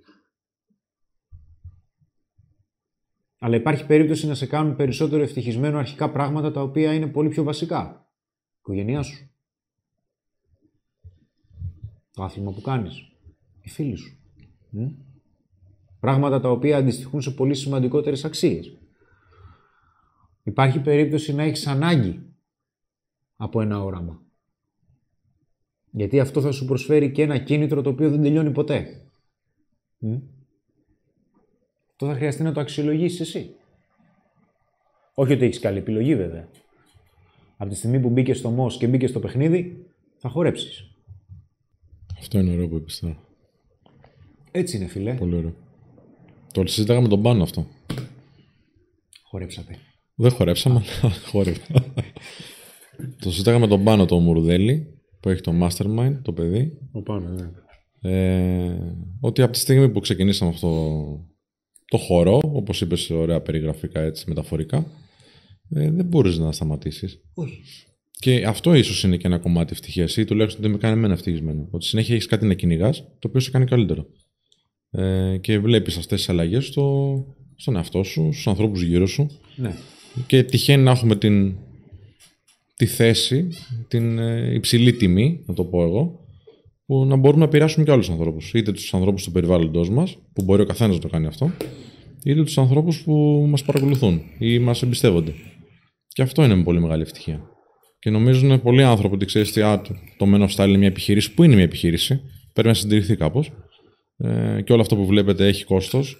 Και αυτό το κόστος έρχεται από εσάς, παιδιά, και σα ευχαριστούμε πάρα πολύ. Ε, αλλά δεν έχει να κάνει μόνο με αυτό. Έχει να κάνει με το ότι εμείς νιώθουμε ευτυχισμένοι με το να βοηθούμε ανθρώπους.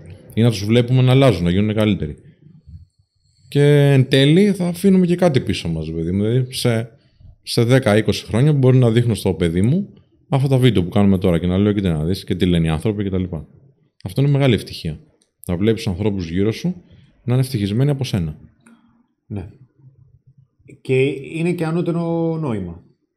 Γιατί έχει να κάνει με τη συνεισφορά. Είχες πει για το υπερβατικό καθήκον κάποτε. Υπερβατικό κίνητρο. Είναι ένα κίνητρο που δεν τελειώνει ποτέ. Γιατί είναι ένα κίνητρο το οποίο είναι σημαντικότερο από εσένα. Αλλά είναι και η βέλτιστη ευθύνη. Γιατί οι θυσίες που χρειάζεται να κάνει, να κάνεις ξεπερνούν τον ίδιο σου τον εαυτό. Λοιπόν, λένε εδώ κάποιοι φίλοι, αν θέλεις να πεις κάτι για τον Μαραντόνα. Να πούμε Θεός χωρέστον αρχικά. Μακάρι ο άνθρωπος να πάει κάπου καλύτερα. Σπουδαίος αθλητής. Δεν ξέρω περισσότερα για τον Μαραντόνα. Ναι. Ο Αλέξανδρος Σταματίου βάζει 40 ευρώ. Wow. Ευχαριστούμε πάρα πολύ, Αλέξανδρε. Ευχαριστούμε. ρε φίλε. Να είσαι καλά. Ε, λέει η Ελένη Δήμου, άρα μπορούμε να πούμε ότι η ευτυχία είναι απλά να ξέρεις ξεκάθαρα τι θες.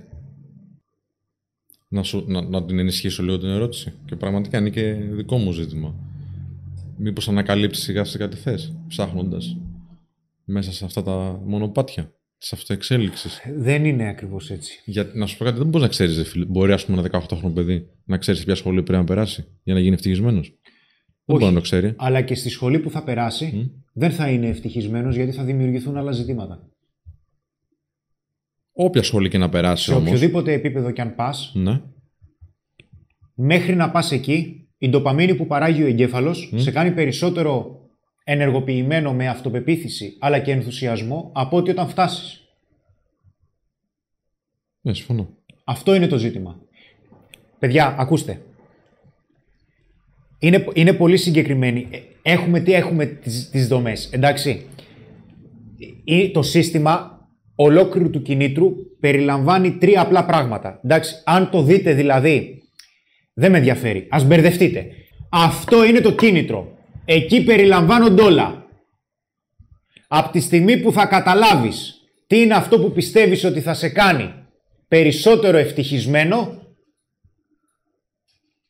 θα πεις, οκ, σε κλίμακα 1 έως 10, πόσο εφικτό είναι. Μάλιστα, ποιο είναι το πρώτο βήμα που χρειάζεται να κάνω; Και εκείνη τη στιγμή αρχίζει και παίζει το παιχνίδι. Κάτω-κάτω στον εγκέφαλο βλέπεις αυτό που λέει VTA. Δεν έχει σημασία, η ορολογία δεν με ενδιαφέρει. Είναι πάρα πολύ σημαντικό όμως. Βλέπεις αυτό που ονομάζεται ως ας πούμε VTA. Από εκεί ξεκινάει η ντοπαμίνη. Από εκεί ξεκινάει και φεύγει και γίνεται διοχέτευση στα δύο σημαντικότερα συστήματα, τα ντοπαμινικά του εγκεφάλου. Αυτό συμβαίνει εκείνη τη στιγμή. Με το που βλέπει ο εγκέφαλος κάτω-κάτω που θα δεις, έχεις το VTA που είναι όπως το βλέπεις ακριβώς στα δεξιά σου κάτω-κάτω στον εγκέφαλο, φεύγει μετά και πηγαίνει στα NAC. Με το που θα πάει εκεί που σου λέει reward, με το που βλέπεις μία ανταμοιβή στο μέλλον, αρχίζει, ξεκινάει και σιγά σιγά δημιουργεί την τοπαμίνη. Αρχίζεις και βλέπεις ανταμοιβή, αρχίζει και δημιουργείται κίνητρο. Αλλά δεν αρκεί μόνο αυτό.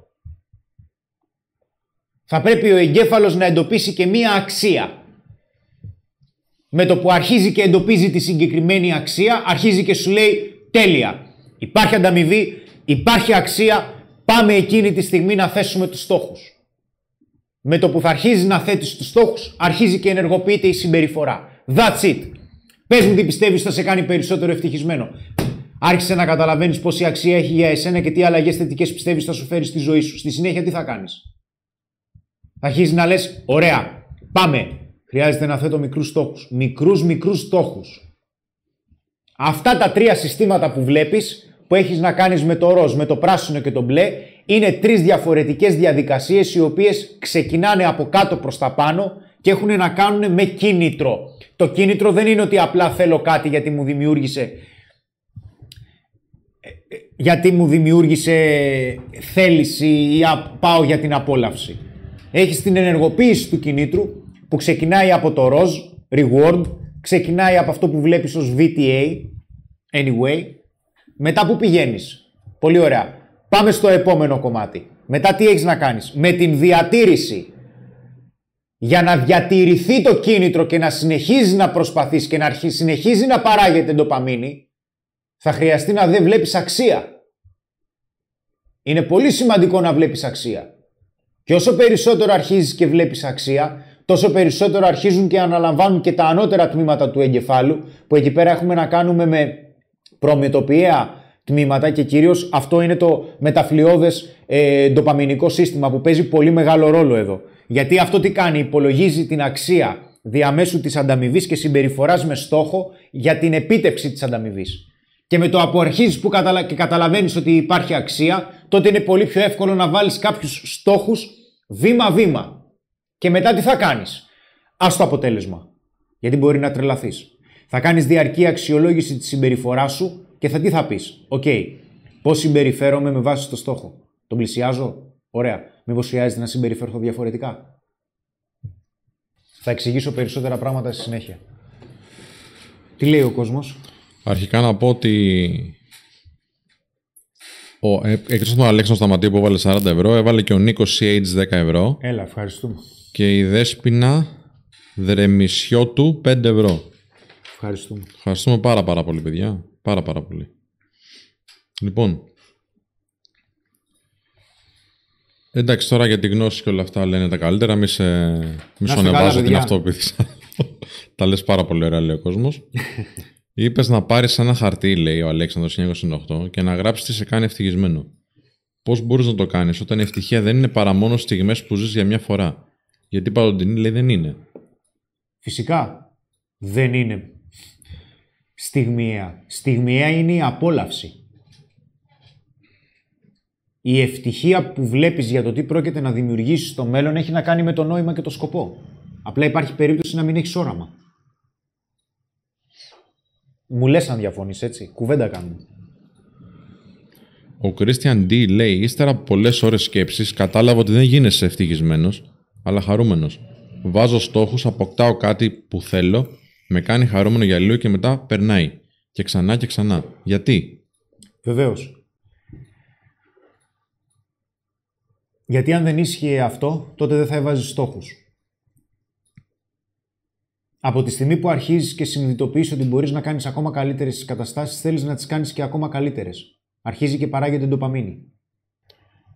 Και άλλες ορμόνες που σε κάνουν να αισθάνεσαι με εισαγωγικά πιο ευτυχισμένος. Το θέμα ποιο είναι ότι αρχίζεις και αισθάνεσαι μεγαλύτερη πληρότητα γιατί η ζωή σου από ό,τι φαίνεται έχει αρχίσει και μπαίνει μέσα σε μία τροχιά που πηγαίνει προς το καλύτερο.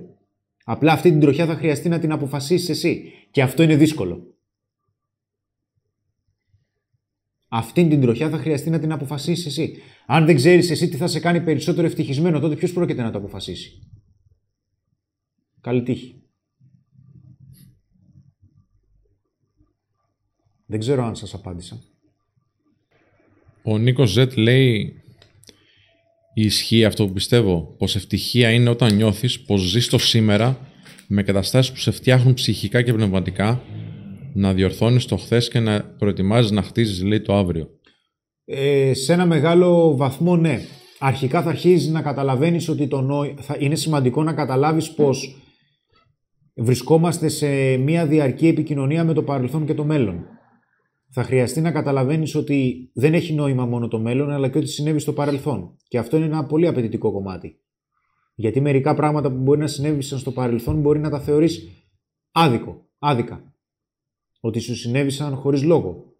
Αν δεν καταφέρεις να βρεις το νόημα εκεί, τότε δεν θα μπορέσεις να χρησιμοποιήσεις επαρκώς τη μνήμη σου. Το οποίο αυτό είναι ένα πολύ μεγάλο κομμάτι, γιατί ε, το σημαντικότερο από όλα ποιο είναι, ότι και πάλι εδώ αρχίζει και παράγεται ντοπαμίνη για να θέλεις να δημιουργήσεις καλύτερες καταστάσεις, οπότε αρχίζεις και έχεις κίνητρο, γιατί αν δεν έχεις κίνητρο θα κάτσεις στον καναπέ. Θα αρχίζει να λείπει ο ενθουσιασμός και θα αρχίζει να αμφισβητείς τον εαυτό σου. Και εκεί αρχίζει και δημιουργείται μεγάλο θέμα. Γιατί αν είδες ε, στο σχήμα στη δεύτερη κατηγορία στην αξία, πριν έλεγε το, έλεγε το OFC, όπου το OFC είναι ο Orbiton Cortex. Έτσι. Και ο Orbiton Cortex, ε, δεν θυμάμαι πώς μεταφράζεται, κάπου τα είχα γράψει γιατί δεν τα έχω μάθει στα ελληνικά και δεν μ' αρέσει αυτό. Θα ήθελα, ναι, είναι ο τροχιακός φλοιός. Ε, ο Orbiton Cortex παίζει καθοριστικό ρόλο σε πολύ σημαντικά τμήματα. Γιατί το πιο δύσκολο πράγμα απ' όλα είναι όταν παίρνεις negative feedback, όταν αποτυγχάνεις. Δηλαδή θα θέσεις στόχους και θα αποτύχεις. Τότε τι κάνεις; Θα πρέπει να έχεις ορίσει νίκες. Θα πρέπει να έχεις ορίσει νίκες. Και οι νίκες ποιες είναι; Προσπάθεια, προσπάθεια προσωμείωσης συμπεριφοράς. Γιατί αλλιώς δεν θα μπορέσεις να παράγεις ντοπαμίνη, δεν θα μπορέσεις να έχεις κίνητρο να συνεχίσεις. Οι αποτυχίες θα σε γονατίσουν. Φυσικά, η αξία ποια είναι; Ότι από τη στιγμή που αρχίζεις και αξιολογείς λες ότι ξέρεις κάτι, τι αξία εν τέλει έχει ανταμοιβή, τέλεια. Πάμε να πάρω αυτές τις πληροφορίες και για να αρχίζεις να πετυχαίνεις στόχους και να γίνεσαι καλύτερος, χρειάζεται μάθηση και μνήμη. Ο Orbiton Frontal που σου έδειχνα πριν στο σχήμα τι κάνει; Παίρνει πληροφορίες από την αξιολόγηση του κινήτρου, από την αξιολόγηση της ανταμοιβής και τη στέλνει στη working memory. Στη, μακρο... στη βραχυπρόθεσμη μνήμη. Και αρχίζεις και επεξεργάζεσαι εσύ τι είναι αυτό που δούλεψε και τι δεν δούλεψε. Και έρχεται μετά ένα άλλο τμήμα του εγκεφάλου το οποίο έχει να κάνει με τους στόχους, με το τρίτο κομμάτι, το dorsolateral prefrontal cortex, διατηρεί αυτή την πληροφορία και αρχίζει και σχεδιάζει ένα πλάνο για να γίνει η διατήρηση του στόχου και εν τέλει να φτάσεις στην ανταμοιβή. Και μετά ξανακάνεις επαναξιολόγηση της ανταμοιβής με τον orbital frontal cortex. Και σου λέει, οκ, ήταν καλή αυτή η ανταμοιβή. Μάλιστα. Μπορώ να έχω κάποια μεγαλύτερη ανταμοιβή. Μπορώ να κάνω καλύτερες τις συνθήκες. Μπορώ να κάνω καλύτερες συνθήκες. Αρχίζεις και ορίζεις την ανταμοιβή. Έρχεται μετά ο επικλινής πυρήνας, τα nucleus accumbens, ε, τα οποία βρίσκονται πάλι στη βάση που αρχίζουν και δημιουργούν παίρνουν την ντοπαμίνη και την κάνουν ανταμοιβή και μετά τι κάνεις, αρχίζεις και αξιολογείς πάλι την αξία. Με ποιο τρόπο αξιολογείς την αξία, με πολύ συγκεκριμένα τμήματα του εγκεφάλου και συγκεκριμένα με ολόκληρο το σύστημα το οποίο αρχίζει και περιλαμβάνει το μεσοφλοιώδες ντοπαμινικό σύστημα που έχει να κάνει με anterior cingulate cortex, orbitofrontal cortex και dorsolateral cortex. Prefrontal cortex. Σας έκαψα, χεστήκατε, εντάξει, το ξέρω. ναι. Συγγνώμη. Λοιπόν, να πω το εξής. Ο φίλος PM88MMM βάζει 5 ευρώ και ο Αλέξανδρος Τζόνης επίσης βάζει 5 ευρώ. Ευχαριστούμε πάρα πολύ κύριε. Ευχαριστούμε, ρε παιδιά.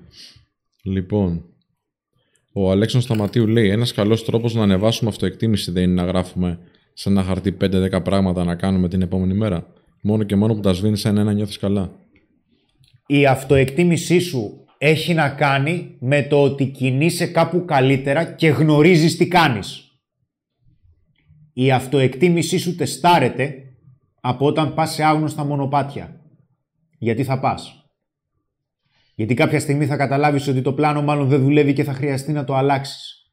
Καλώς όρισες. Καλώς όρισες το ΜΟΣ. Κάθε μέρα μας έτσι είναι.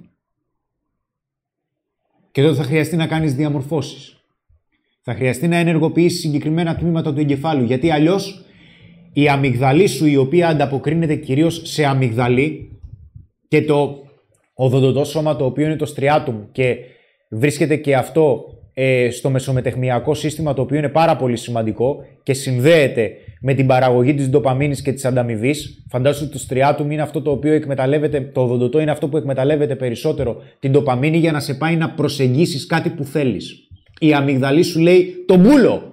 Απειλεί τον μπούλο. Αν συνεχώς κάνεις πίσω και δεν αποφασίζεις που θα πας καλύτερα, τι σε κάνει περισσότερο ευτυχισμένο, τι σε κάνει ήδη ευτυχισμένο, δεν θα ξέρεις πού πηγαίνεις και θα αφαιθείς στην τύχη. Δεν θα έχεις εμπιστοσύνη στον εαυτό σου, δεν θα αισθάνεσαι ανεξαρτησία, αργά ή γρήγορα θα εξαρτηθείς από κάποιον άλλον να σε σώσει. Καλή τύχη και πάλι. Αλλά μπορεί να μην είναι καλή. Και όταν θα φτάσεις στο σημείο να φτάσεις με την πλάτη στον τοίχο, γιατί αυτό κάνει η ζωή για να σε τεστάρει, πες μου, θα δω από τι είσαι φτιαγμένος όταν δημιουργήσω καταστάσεις που θα σε φέρουν με την πλάτη στον τοίχο. Όταν περιμένεις τι θα γίνει, climb mine, παίζουν μπάλα όλοι. Όταν όμως έρχεται κάτι απροσδόκητο, τότε θα χρειαστεί εσύ ο ίδιος να δεις τι μπορείς να κάνεις. Γι' αυτό και βλέπεις ότι τόσοι ξεποπουλιάστηκαν τώρα με το lockdown. Τι λέει ο κόσμος; Αν μπορείς να πεις ένα πρακτικό παράδειγμα αυτής της διαδικασίας, Ναι. Ε, φίλοι, η γνώση, λέει ο Γιάννης Ξηδάζου μέχρι να το ετοιμάσεις, αν θέλω να σου πω κι άλλα. Ναι, ναι. Η γνώση του Χρήστο απλά πίστευτο το πόσα πράγματα μπορεί να μάθει κανείς δίπλα του. Να σε καλά. Δυσκολεύομαι να πάρω, λέει, δύσκολες αποφάσεις. Πώς το διορθώνω αυτό και πώς συνδέεται με την αυτοεκτίμηση, λέει ο Sen, seen it all in this game. Κάθε φορά, κάθε φορά που φοβάσαι ή αποφεύγεις να πάρεις μία απόφαση, κατά πάσα πιθανότητα έχει να κάνει με το ότι δεν γνωρίζεις τι θέλεις ή πόσο το θέλεις. Και προφανώς έχει να κάνει με την ανάληψη της ευθύνης. Πιστεύεις ότι αν πάρεις μία απόφαση, κατά πάσα πιθανότητα θα σε κριτικάρει ή ο εαυτός σου ή κάποιος άλλος από μία ενδεχόμενη αποτυχία. Απλά αν δεν παίρνεις εσύ ο ίδιος αποφάσεις θα παίρνουν άλλοι για εσένα. Και η ζωή σου δεν θα είναι στα χέρια σου. Μικρές αποφάσεις πάρε. Όχι μεγάλες. Αν θέλεις να φτιάξεις και να δημιουργήσεις ένα χώρο, γιατί ας πούμε είναι ακατάστατος και είναι ένα επ- υπόγειο, αν σκεφτείς ότι εγώ αυτό το υπόγειο το θέλω πεντακάθαρο, δεν θα πας ποτέ. Μπες μέσα, πάρε ένα πράγμα, βγάλ το από το υπόγειο. Αλλά κάντο. Την επόμενη μέρα πάρε δύο πράγματα και βγάλ τα από το υπόγειο. Από το να μην μπαίνεις ποτέ, επειδή θεωρείς ότι η δουλειά είναι τεράστια, ξεκίνα και πάρε αποφάσεις οι οποίες είναι εύκολες για εσένα. Εξασκήσου στο να παίρνεις εύκολες αποφάσεις. Και σιγά σιγά το μυαλό σου θα αρχίζει να εξασκείται ακόμα περισσότερο και φυσικά θα αρχίζει να αισθάνεσαι καλύτερα γιατί; Γιατί πήρες ένα ρίσκο και τα πήγες καλύτερα.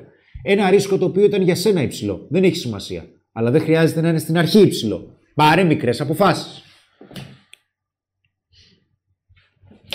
Λοιπόν, ένας φίλος λέει: Παίρνω τίλη την αστυνομία να κάνει ντου στο ΜΟΣ, να μάθει και τίποτα η αστυνομία. Κρίμα είναι, επειδή είμαστε μετά τις 9. Φίλοι, είμαστε εδώ απολύτω νόημα. Να έρθουν και οι φίλοι. Έχουμε πολλούς εδώ στο Men of Style που είναι το σωμάτων ασφαλείας. Σου εκτιμούμε πάρα πολύ. Λοιπόν. Λέει ο Θοδωρής Θοδωρής, από τότε που τρέχω στο νοσοκομείο για τον πατέρα μου και τελειώνω σημαντικές δουλειές που χρειάζεται να κάνω για αυτόν, νιώθω περισσότερη αυτοεκτίμηση από το άσχημο βγήκε κάτι καλό. Βέβαια.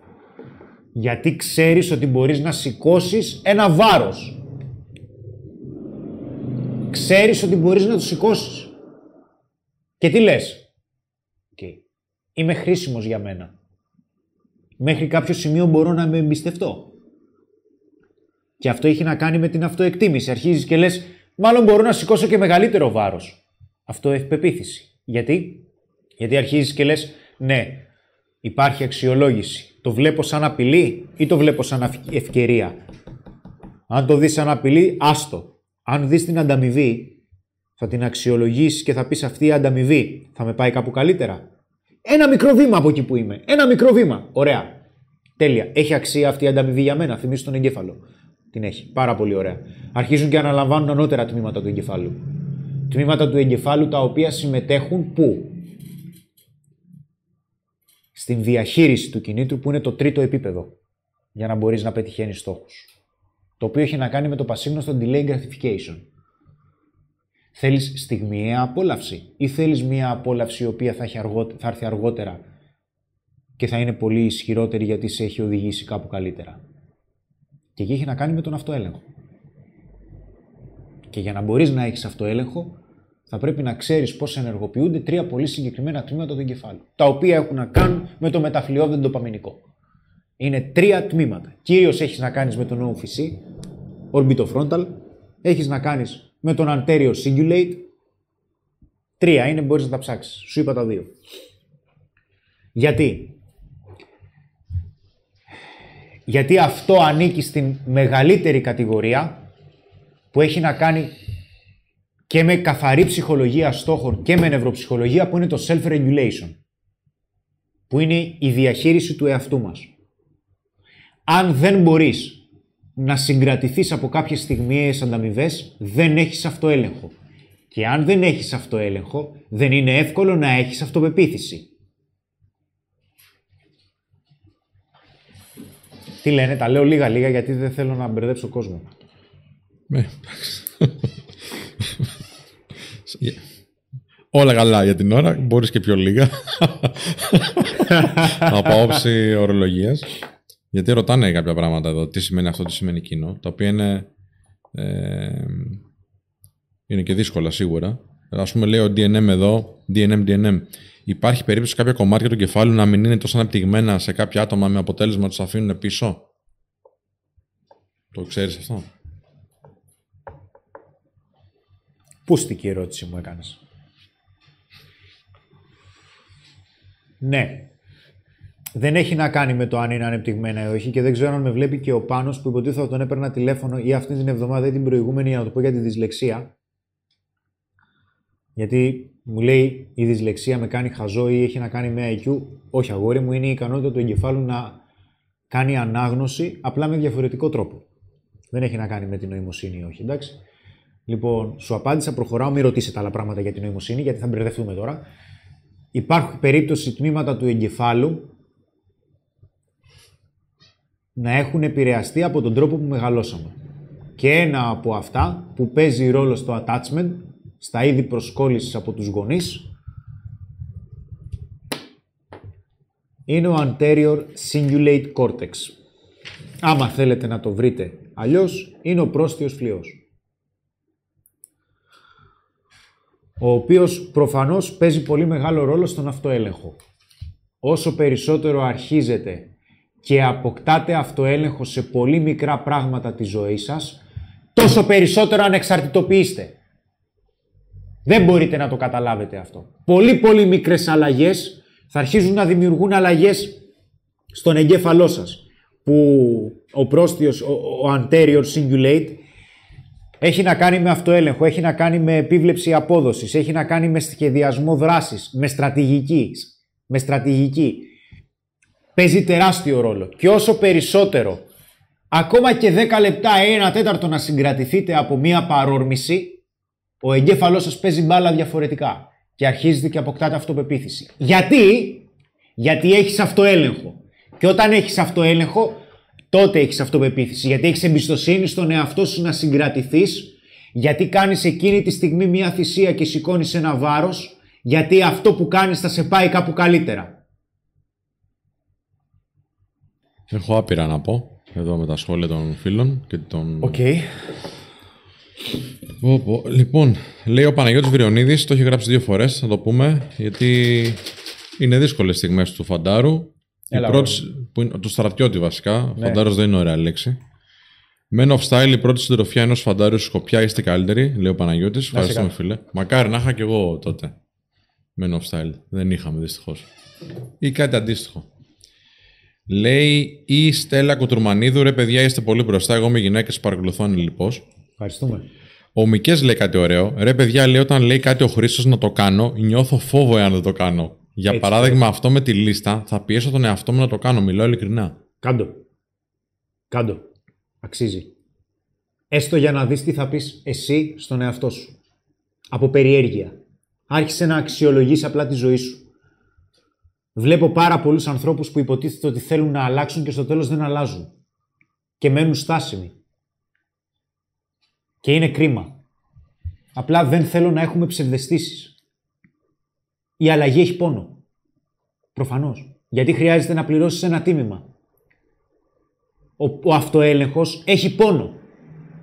Η αντοχή στην πίεση έχει πόνο. Αλλά τότε θα αποκτήσεις αυτοεκτίμηση και αυτοπεποίθηση. Γιατί αυτός είναι ο δικός σου γίγαντας που πρέπει να κερδίσεις. Δεν έχει να κάνει με το αν φας το σουβλάκι ή όχι.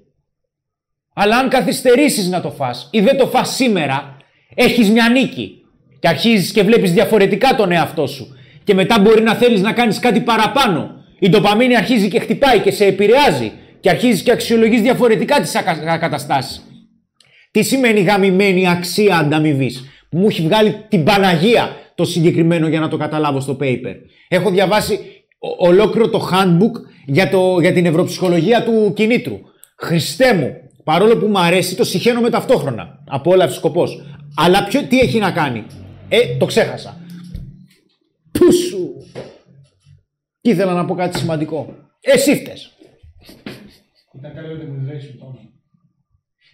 Το πω. Τρελάθηκα τώρα. Τρελάθηκα. Δεν πειράζει, να σου πω εγώ ερωτήσεις μου σου ξανάρθει. Πω, πω, ήταν πολύ σημαντικό όμως αυτό.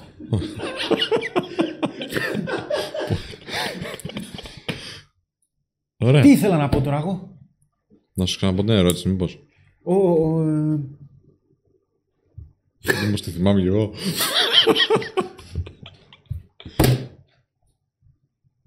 Γελάει ο κόσμος. Εντάξει. Λοιπόν, ωραία. Ποιε λέει ο χειμώνα, είναι, ρε φίλοι, ο Τζορτ Παλαιό. Εγώ φταίω, λέει ο Αλέξανδρος Μαρίνης. με κάψες. Βρες αξία, βρες αξία. Έλεγες την αξία κάτι. Ήθελε να πεις; Ναι, Για Το το, δίνω. για το τίμημα και της αξίας μετά. ναι. λέει. Αυτό είναι η πραγματική αξία της ανταμοιβής. Η αξία της ανταμοιβής έχει να κάνει με το ότι εσύ ο ίδιος έχεις προσπαθήσει, έχεις αποκτήσει αυτοέλεγχο, σε επηρεάζει στην αυτοεκτίμηση και αρχίζεις και διεκδικείς διαφορετική αξία. Επαναπροσδιορίζεις εντελώς διαφορετικά το κίνητρο γιατί αρχίζεις και συνειδητοποιείς ότι από τη στιγμή που έχεις καταφέρει κάποια πράγματα σου αξίζουν περισσότερα. Αρχίζεις και βγαίνεις δηλαδή από την κινούμενη άμμο και λες «Ω Παναγία μου, πάλι τσόντες, βλέπω τους φίλους μου που βγαίνουν με γυναίκες και εγώ είμαι μόνος μου». Ναι, προφανώς πώς θα έχεις αυτοεκτίμηση αφού δεν κάνεις κάτι. Και τότε ξεκινάει η μπάλα. Γιατί, γιατί λες δεν πειράζει ρε φίλε. Λουκουμάς είμαι. Δεν πειράζει λουκουμά. Πες ένα γεια. Θέλει αυτοέλεγχο για να το κάνεις. Θα αντιμετωπίσεις τους δικούς σου δαίμονες. Πες το γεια και μόλις το πεις θα πεις «Όπα, κοίτα που το είπα». Τι άλλο να πω. Γιατί; Γιατί τότε αρχίζει και αλλάζει η αξία της ανταμοιβής. Το για δεν είναι αρκετό γιατί λες μήπως μου αξίζει κάτι παραπάνω; Και αρχίζεις και αξιολογείς εντελώς διαφορετικά τα πράγματα και όλα αυτά που συμβαίνουν εδώ αρχίζουν και σε σπρώχνουν και δημιουργείς ένα σύμπαν. Δημιουργείς έναν κόσμο. Γιατί αυτό θα σε πάρει πού; Δεν θα πω πάλι ναι. Θα πω όχι. Γιατί εγώ έχω πονέσει για να καταφέρω κάτι. Η αξία αυτή της ανταμοιβής δεν μου αρκεί. Θέλω κάτι παραπάνω. Και αρχίζεις και επαναπροσδιορίζεις όρια. Γιατί; Γιατί με κόπο έχεις διεκδικήσει κάτι καλύτερο. Το τίμημα είναι ο αυτοέλεγχος. Το τίμημα είναι η αντοχή στην πίεση. Όλα συνδέονται. Όλα συνδέονται. Θεοδόρα Ρουμελιώτη λέει: Ναι, βρε Χρήστο, ωραία όλα αυτά. Αλλά όταν είσαι ντροπαλός και φοβάσαι για τον εαυτό σου και όλοι σου θυμίζουν τα αρνητικά που έχεις, Ναι. δεν σε επηρεάζει την αυτοπεποίθησή σου στο τι μπορείς να καταφέρεις. Δεν έχεις αυτοπεποίθηση.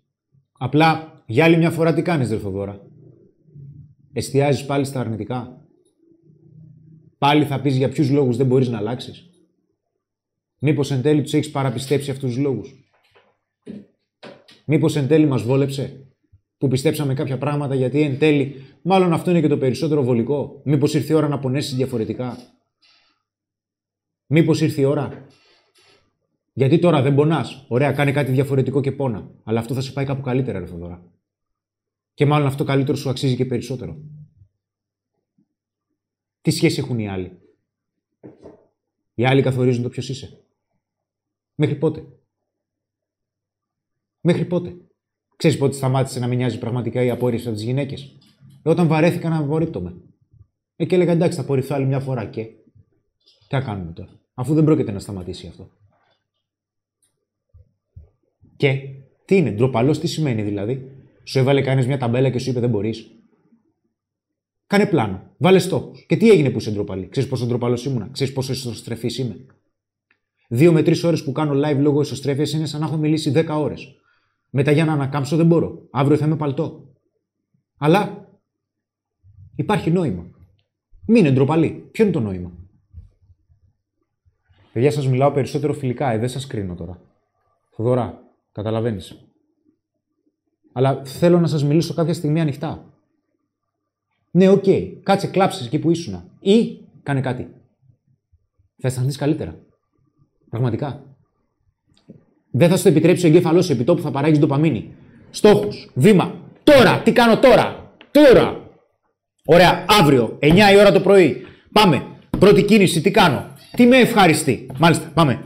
Τι άλλο μπορώ να κάνω για να βελτιώσω κάποια πράγματα. Τα τα τα τα τα τα τα τα τα τα τα τα τα τα Οκ, πόσο εύκολα είναι. 1 έως 10. Μάλιστα. Πάμε να κάνω το 1, 2, 3. Είναι τόσο απλό και πολύπλοκο ταυτόχρονα. Βασικά δεν είναι. Είναι απλό και δύσκολο. Πολύπλοκο δεν είναι. Έχω μια ερώτηση από το Πέτρο Hype. Είναι σχετικά κοντά στο θέμα, αλλά επειδή τη λέει αρκετές φορές και μπορεί να απασχολεί και άλλους, θα ήθελα να τη συζητήσουμε λίγο. Χρήστο, το γεγονός ότι το ύψος μου είναι μειονεκτικό. Είναι κάτι που με κάνει δυστυχισμένο και πιστεύω ότι με εγχείρηση θα μου λύσει το πρόβλημα και θα γίνω ευτυχισμένος. Πιστεύεις ότι ισχύει; Όχι. Αν σου πω δηλαδή εγώ ότι ισχύει, θα κάνεις εγχείρηση; Πιστεύεις ότι είναι το νούμερο ένα χαρακτηριστικό που θα σε κάνει ευτυχισμένο; Στο τέλος της ημέρας, εσύ θα χρειαστεί να το αξιολογήσεις. Αλλά δεν μπορεί να πάρει κάποιος άλλος την ευθύνη πέραν από σένα. Ο Δημήτρης Παπα-Νικολάου λέει: Από νηπιαγωγείο σε δημοτικό, σε γυμνάσιο, σε λύκειο, σε σπουδές, όλη αυτή η εξέλιξη είναι από άλλους. Μετά όμως η εξέλιξη είναι στα δικά σου χέρια. Η παιδεία γιατί δεν μας μαθαίνει men of style πώς να είμαστε υπεύθυνοι; Γιατί δεν ξέρουν ούτε οι ίδιοι. Έχεις ιδέα. Το πιο δύσκολο πράγμα είναι να σου μάθουν να ζεις, φίλε. Υπάρχει κάποιος άνθρωπος που θα σου μεταφέρει, μπορεί οι γονείς, που θα σου μεταφέρει τι είναι αξίες. Κάτσε να σου πει, Έλα παιδί μου, βούλωσέ το. Που κάθεσαι και γκρινιάζεις όλη μέρα. Περίοδος σου ήρθε. Σε παρακαλώ, κάνε κάτι. Η ζωή σου βουλιάζει. Και στην τελική τι έχεις να χάσεις. Πόσα χρόνια σου μένουν ακόμα. 30, 40. Και τελειώνει φίλε το καλαμπούρι, ε. Το ξέρεις. Δεν θα είσαι εδώ για πάντα. Τουλάχιστον κάνε κάτι που θα πεις Μαλάκα. Ναι ρε. Πάλεψα ρε. Γαμό. Εντάξει. Δεν βγήκε. Δεν πειράζει. Αλλιώς τι άλλο θα κάνεις; Ποιος θα σου μάθει πώς να ζεις; Μος μόνο. Ε. και καλά ψωνάρα, ξέρεις. Δεν ξέρω πάντως, αλλά μάλλον ήρθε η ώρα, ε. Κάζιο, το αισθάνεσαι. Α; Δεν ξέρω. Μάλλον ήρθε η ώρα. Έχει πάθει 47 εγκεφαλικά, γιατί δεν περίμενε πότε θα το πω. Φτιάχνει τα βίσματα τώρα, είναι λογικό. Όσο ετοιμάζει το κάζο να πω εδώ για το φίλο που είπε για το ύψος του. ε, όπως ανέφερε και εδώ ένας φίλος που μας παρακολουθεί, να δει το επεισόδιο με τον ε, Κωνσταντίνο το Βέλτσι, τον Παραλυμπιονίκη. Και θα πιστεί. Τι λέει ο κόσμος, τι κάνει; Χορεύουν κάποιοι. Ε, ναι, ρε φιλέ. Σφιγμός, λέει ο άλλος εδώ φίλος, ο Γιάννης Σουνοφρίου. Άμα το έχεις, φιλέ, άμα έχεις το ρυθμό μέσα σου. Moss Club by Night. Boss Club. Moss are always there for us. Ο George TK. Να είσαι καλά, φίλε. Εδώ είμαστε συνέχεια. Και στα δύσκολα, ε. Εκεί μετράει. Στα εύκολα όλοι δίπλα σου είναι. Και κάνουν θετικές σκέψεις. Όχι. No pun intended, έτσι. Δεν ήθελα να πω Οι κάτι. σκέψεις δεν προκαλούν ντοπαμίνη. Η προσμονή δημιουργεί ντοπαμίνη. Η προσμονή της ανταμοιβής είναι πανίσχυρη ντοπαμίνη. Φυσικά δεν κατάλαβε κανένας, έτσι, ότι η προσμονή της ανταμοιβής είναι πολύ πιο ισχυρή, παράγει περισσότερο ντοπαμίνη, επιθυμία από ότι η ανταμοιβή η ίδια. Και ότι όσο περισσότερο ο εγκέφαλος λαμβάνει μία ανταμοιβή και περιμένει ότι θα τη λάβει σε συγκεκριμένο χρονικό διάστημα και τη λάβει, σταματάει να παράγει ντοπαμίνη άρα και επιθυμία, ε; Ε; Λέω εγώ τώρα, μήπως είναι το κλειδί της έλξης; 150 χρόνια μπροστά είμαι ρε πούστη. Θα με θυμάστε για αυτά που λέω. Μπορεί. Αχ. Ο Θάνος 1992 λέει: Ρε φίλε, ζεις μόνο μια ζωή. Σπάς τα δεσμά, σπάς αυτά που σε φοβίζουν, γιατί στο τέλος θα δημιουργήσεις αποθυμένα. Μόνο κέρδος θα υπάρξει αν σπάσει όλα αυτά. Στοπ στην κρίνια και στη μιζερία. Σωστός. Λέει ο Κωνσταντίνος Τσίκουλος: Όταν από διάφορες άσχημες, θα έλεγα συνήθειες που σου ανεβάζουν τον παμίνι, ε, αυτό είναι καλό όταν θες να βάλεις κάποιο στόχο ή με αυτό αποτρέπεσαι; Καλή ερώτηση. Σωστή τοποθέτηση. Θα χρειαστεί εσύ ο ίδιος να συνειδητοποιήσεις πώς αυτές οι συνήθειες σου προκαλούν πόνο και πόσο πόνο πρόκειται να σου προκαλέσουν στο μέλλον. Και στη συνέχεια θα μπεις εσύ στη διαδικασία να βάλεις νέους στόχους που θεωρείς ότι σε οδηγούν κάπου καλύτερα. That's it. Να πω ότι ο φίλος ο Μάικ έστειλε τώρα στον Γκάζιο ένα μήνυμα και λέει να ξέρεις ένας από τους πιο σημαντικούς λόγους που βλέπουμε τα live είναι που πειράζεστε με τον Χρήστο. Εντάξει. Ε, και λέει πραγματικά μας έχετε λείψει. Είμαστε εδώ στην ομαδική όλοι οι μοσίτες και σας παρακολουθούμε. Πες χαιρετίσματα από τους bootcampers αν γίνεται. Είναι παιδιά που έχουν κάνει πρόγραμμα και είναι σε μια ομαδική όλοι μαζί. Φιλιά ρε. Να είστε καλά παιδιά. Σας ευχαριστώ- Γεια. σας ευχαριστούμε πάρα πολύ για τη στήριξη. Λοιπόν, συνεχίζω. Ωραία πράγματα. Δίπλα στο Βένι Βίντι Βίτσι τα λόγια του Χριστάρα. Τι λέει; λέει ο Τζορτ Κατσίγερος, ρε. Δίπλα στο Βένι Βίντι Βίτσι τα λόγια του Χριστάρα. Θα μείνω στην ιστορία, όντως. Ρυθμός λένε εδώ τα παιδιά. Από το Μος. Στο ρυθμό δεν είχες βγει με τη Μαρία. Ο ρυθμός δεν ήταν. Μου φαίνεται. Ο, ο σταθμός. Ναι, Ρυθμός ήταν. 949 δεν ήταν. ναι. Ωραία. Στο ρυθμό. Τον μπερδεύω με τη λάμψη. Γι' αυτό με βλέπει το σκέφτομαι. Με τη Λάμψη Μαρία είναι- Γεωργάκινα. Ναι. Να πούμε ένα καλησπέρα. Γίνεται να έκανες κάτι τρει-τέσσερι φορές επιτυχημένα και ακόμη να μην νιώθεις αυτοεπίθεση για την επόμενη φορά, λέει ο Χρήστος Βασιλείου. Ναι, υπάρχει περίπτωση αν είναι στο ξεκίνημα. Υπάρχει μεγάλη περίπτωση, ναι. Θα χρειαστεί όμως να γνωρίζει, να ξέρεις πως από τη στιγμή που έχεις κάνει κάτι πετυχημένα βρίσκεσαι στο σωστό μονοπάτι, πως έχεις ήδη κάποιες νίκες, έτσι. Γιατί αυτά είναι μικροανταμοιβές. Οι μικροανταμοιβές έχουν την ικανότητα από τη στιγμή που τις αντιλαμβάνεσαι και βλέπεις αξία σε αυτές να δημιουργούν κίνητρο, παράγουν ντοπαμίνη. Ο Άρης Γκρίζ λέει από τότε που σε βλέπω Χρήστο, έχω λιώσει να πίνω χυμούς. Καλά κάνεις, φίλε. Καλά κάνεις. Μπράβο. Τι Όχι κάνει- στο αλκοόλ. Ναι, βέβαια. Τι κάνεις όταν βρίσκεσαι σε μια σχέση που ο άνθρωπος που, ο άνθρωπός σου έχει όλο το πακέτο, τον αγαπάς, αλλά μπαίνουν στο μυαλό σου σκέψεις ότι θέλεις να κάνεις και άλλες εμπειρίες. Αυτό τώρα λίγο άσχετο. Του το λες. Λοιπόν, λέει ο Pyroman, μήπως αν σκέφτεσαι συνέχεια κάτι και νιώθεις ωραία με αυτό που φαντάζεσαι, μπορεί να σε κάνει να δρανείς; Όχι. Το θέμα είναι τι κάνεις, φίλε. Καλές σκέψεις. αν δεν συνδέσεις κάποιες σκέψεις που σου ανέφ- που ανέφερα πριν με συμπεριφορές, με πράξη, δεν υπάρχει περίπτωση να πας κάπου καλύτερα. Είναι θέμα παθητικότητας μετά. Είναι π- απλό. Μπορεί να σας φαίνεται πολύπλοκο, αλλά είναι απλό. Συγκεκριμένα κέντρα του εγκεφάλου ενεργοποιούνται και θα αρχίζουν να σας ενισχύουν ακόμα περισσότερο. Δεν είναι επιλογή. Κάνεις το πλανάκι σου και άντε γεια. DL2306 λέει Εξήγησέ μας αυτό που είπες για την έλξη την ντοπαμίνη. Όχι. Το περίμενα. Η ιδέα λέει βγάλτε δικό σας χυμό. Χυμός. Ο Πρίστ. Καλό. Πολύ. Πάμε γερά για 100.000 subs λέει ο Νίκ Μίχας. Ευχαριστούμε φίλε. Πάμε γερά όντως. Κάντε ένα subscribe αν είστε καινούργιοι εδώ. Και αν θέλετε κάντε ένα like. Βοηθάει πάρα πολύ τον αλγόριθμο. Παράλληλα όμως μπορείτε να κάνετε κάνα share.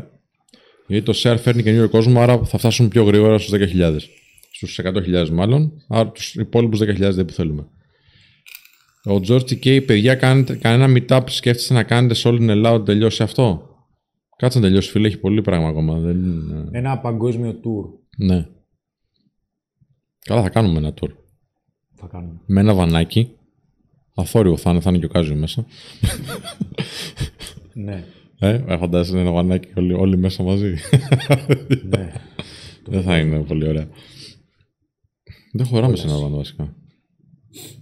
Γιατί όχι, ρωτάει ο DL. Αχ, τι να σου πω τώρα. Έχεις πάει μεγάλο ταξίδι με αμάξι με τον Ανέστη; Όχι, γιατί όχι δεν εξ... Α, γιατί, όταν όχι... πας, Δε- γιατί όχι δεν εξηγείς το ντοπαμίνη έλξη στο συνδυασμό αυτό; Καλή ερώτηση. Ε, γιατί θέλω να το καταλάβετε μόνοι σας. Δεν θέλω να σας τα δίνω όλα έτοιμα. Θέλω να δουλέψει λίγο. Γιατί μπορείτε και γιατί είστε έξυπνο κοινό. Δεν το κάνω από παιχνίδι. Όταν δίνουμε σε κάποιον ό,τι θέλει όταν θέλει, τότε δεν μπορεί να υπάρχει επιθυμία. Ε! Λέτε Υπά... μετά για ρομαντισμούς, γελάει ο κόσμος. Έλα. Νίκο Ζετ, υπάρχει αποτυχία όταν δεν έχεις θέσει στόχους; Παρ' όλα αυτά όμως αισθάνεσαι ότι έχεις αποτύχει διότι δεν μπορείς να κατασταλάξεις ότι ακριβώς πραγματικά θες να πετύχεις. Βέβαια, υπάρχει περίπτωση να μην έχεις καταλάβει τι πραγματικά θέλεις να πετύχεις γιατί δεν το έχεις εξερευνήσει. Το τι πραγματικά, το πραγματικά είναι πολύ μεγάλη κουβέντα. Αρχικά δεν έχει να κάνει με το τι πραγματικά θέλεις να πετύχεις. Έχεις να κάνει με το πώς εσύ ο ίδιος αξιολογείς το πώς μπορείς να κάνεις λίγο καλύτερη τη ζωή σου σε κάποιους από τους τομείς της.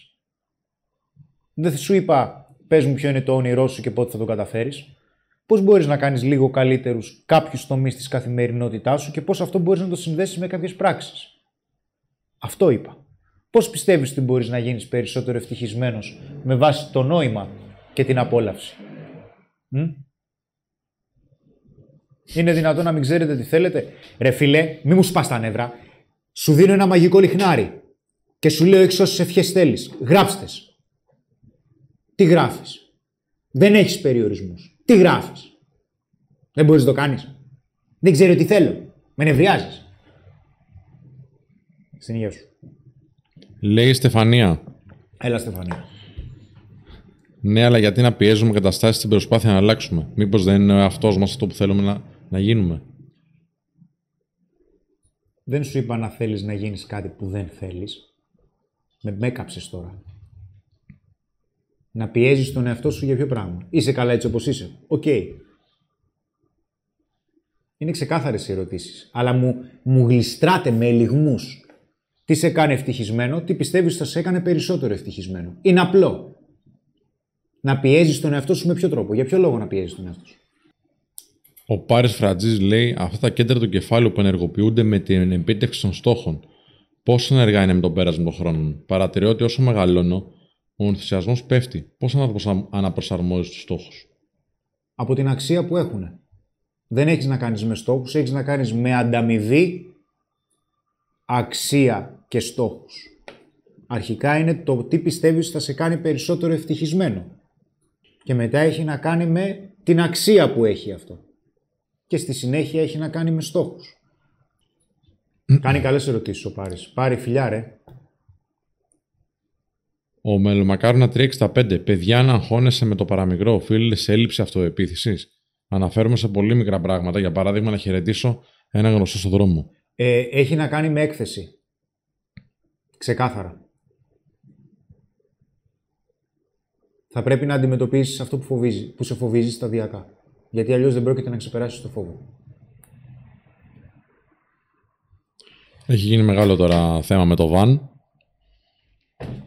Μαλάκα, σας λέω για νευροψυχολογία και εσείς μιλάτε για βανάκια. Ε, δηλαδή, εντάξει. όση σοβαρότητα έχει ο, ο, ο, ο Κάζιο με τον ήχο, άλλη τόσο σοβαρότητα έχουμε και εμείς εδώ με το θέμα. Δηλαδή,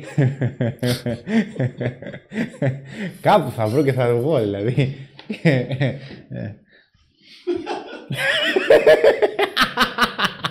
Τέλος, και έτσι ξέρω.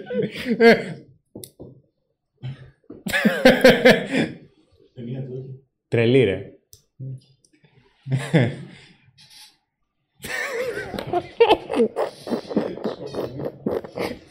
ναι, καλά.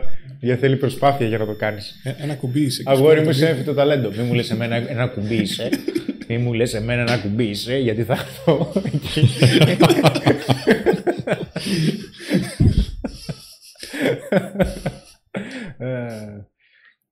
Ε, Τι σε κάνει ευτυχισμένο, Κάζιο; Ξέρω. Ακόμη στον ήχο. Άλλο; Με κάνει ευτυχισμένο να ε, βλέπει Πας τα ο νεύρα. κόσμος το, τη τέχνη Την τέχνη, ε. που φτιάχνω εγώ, βέβαια. Δηλαδή κάτι που δημιούργησα να το απολαμβάνει κάποιος. Δεν χρειάζεται να είναι βίντεο απαραίτητα. Και ας μαγείρεψα και κάποιος το απολαμβάνει. Παίρνω ευχαρίστηση από αυτό πάρα πολύ μεγάλη. Περισσότερο από ταξίδια, περισσότερο από οπουδήποτε. Το να καταλαβαίνει κάποιος κάτι που δημιούργησα εγώ. Ποια είναι η υψηλότερη μορφή τέχνης για εσένα; Εξαρτάται.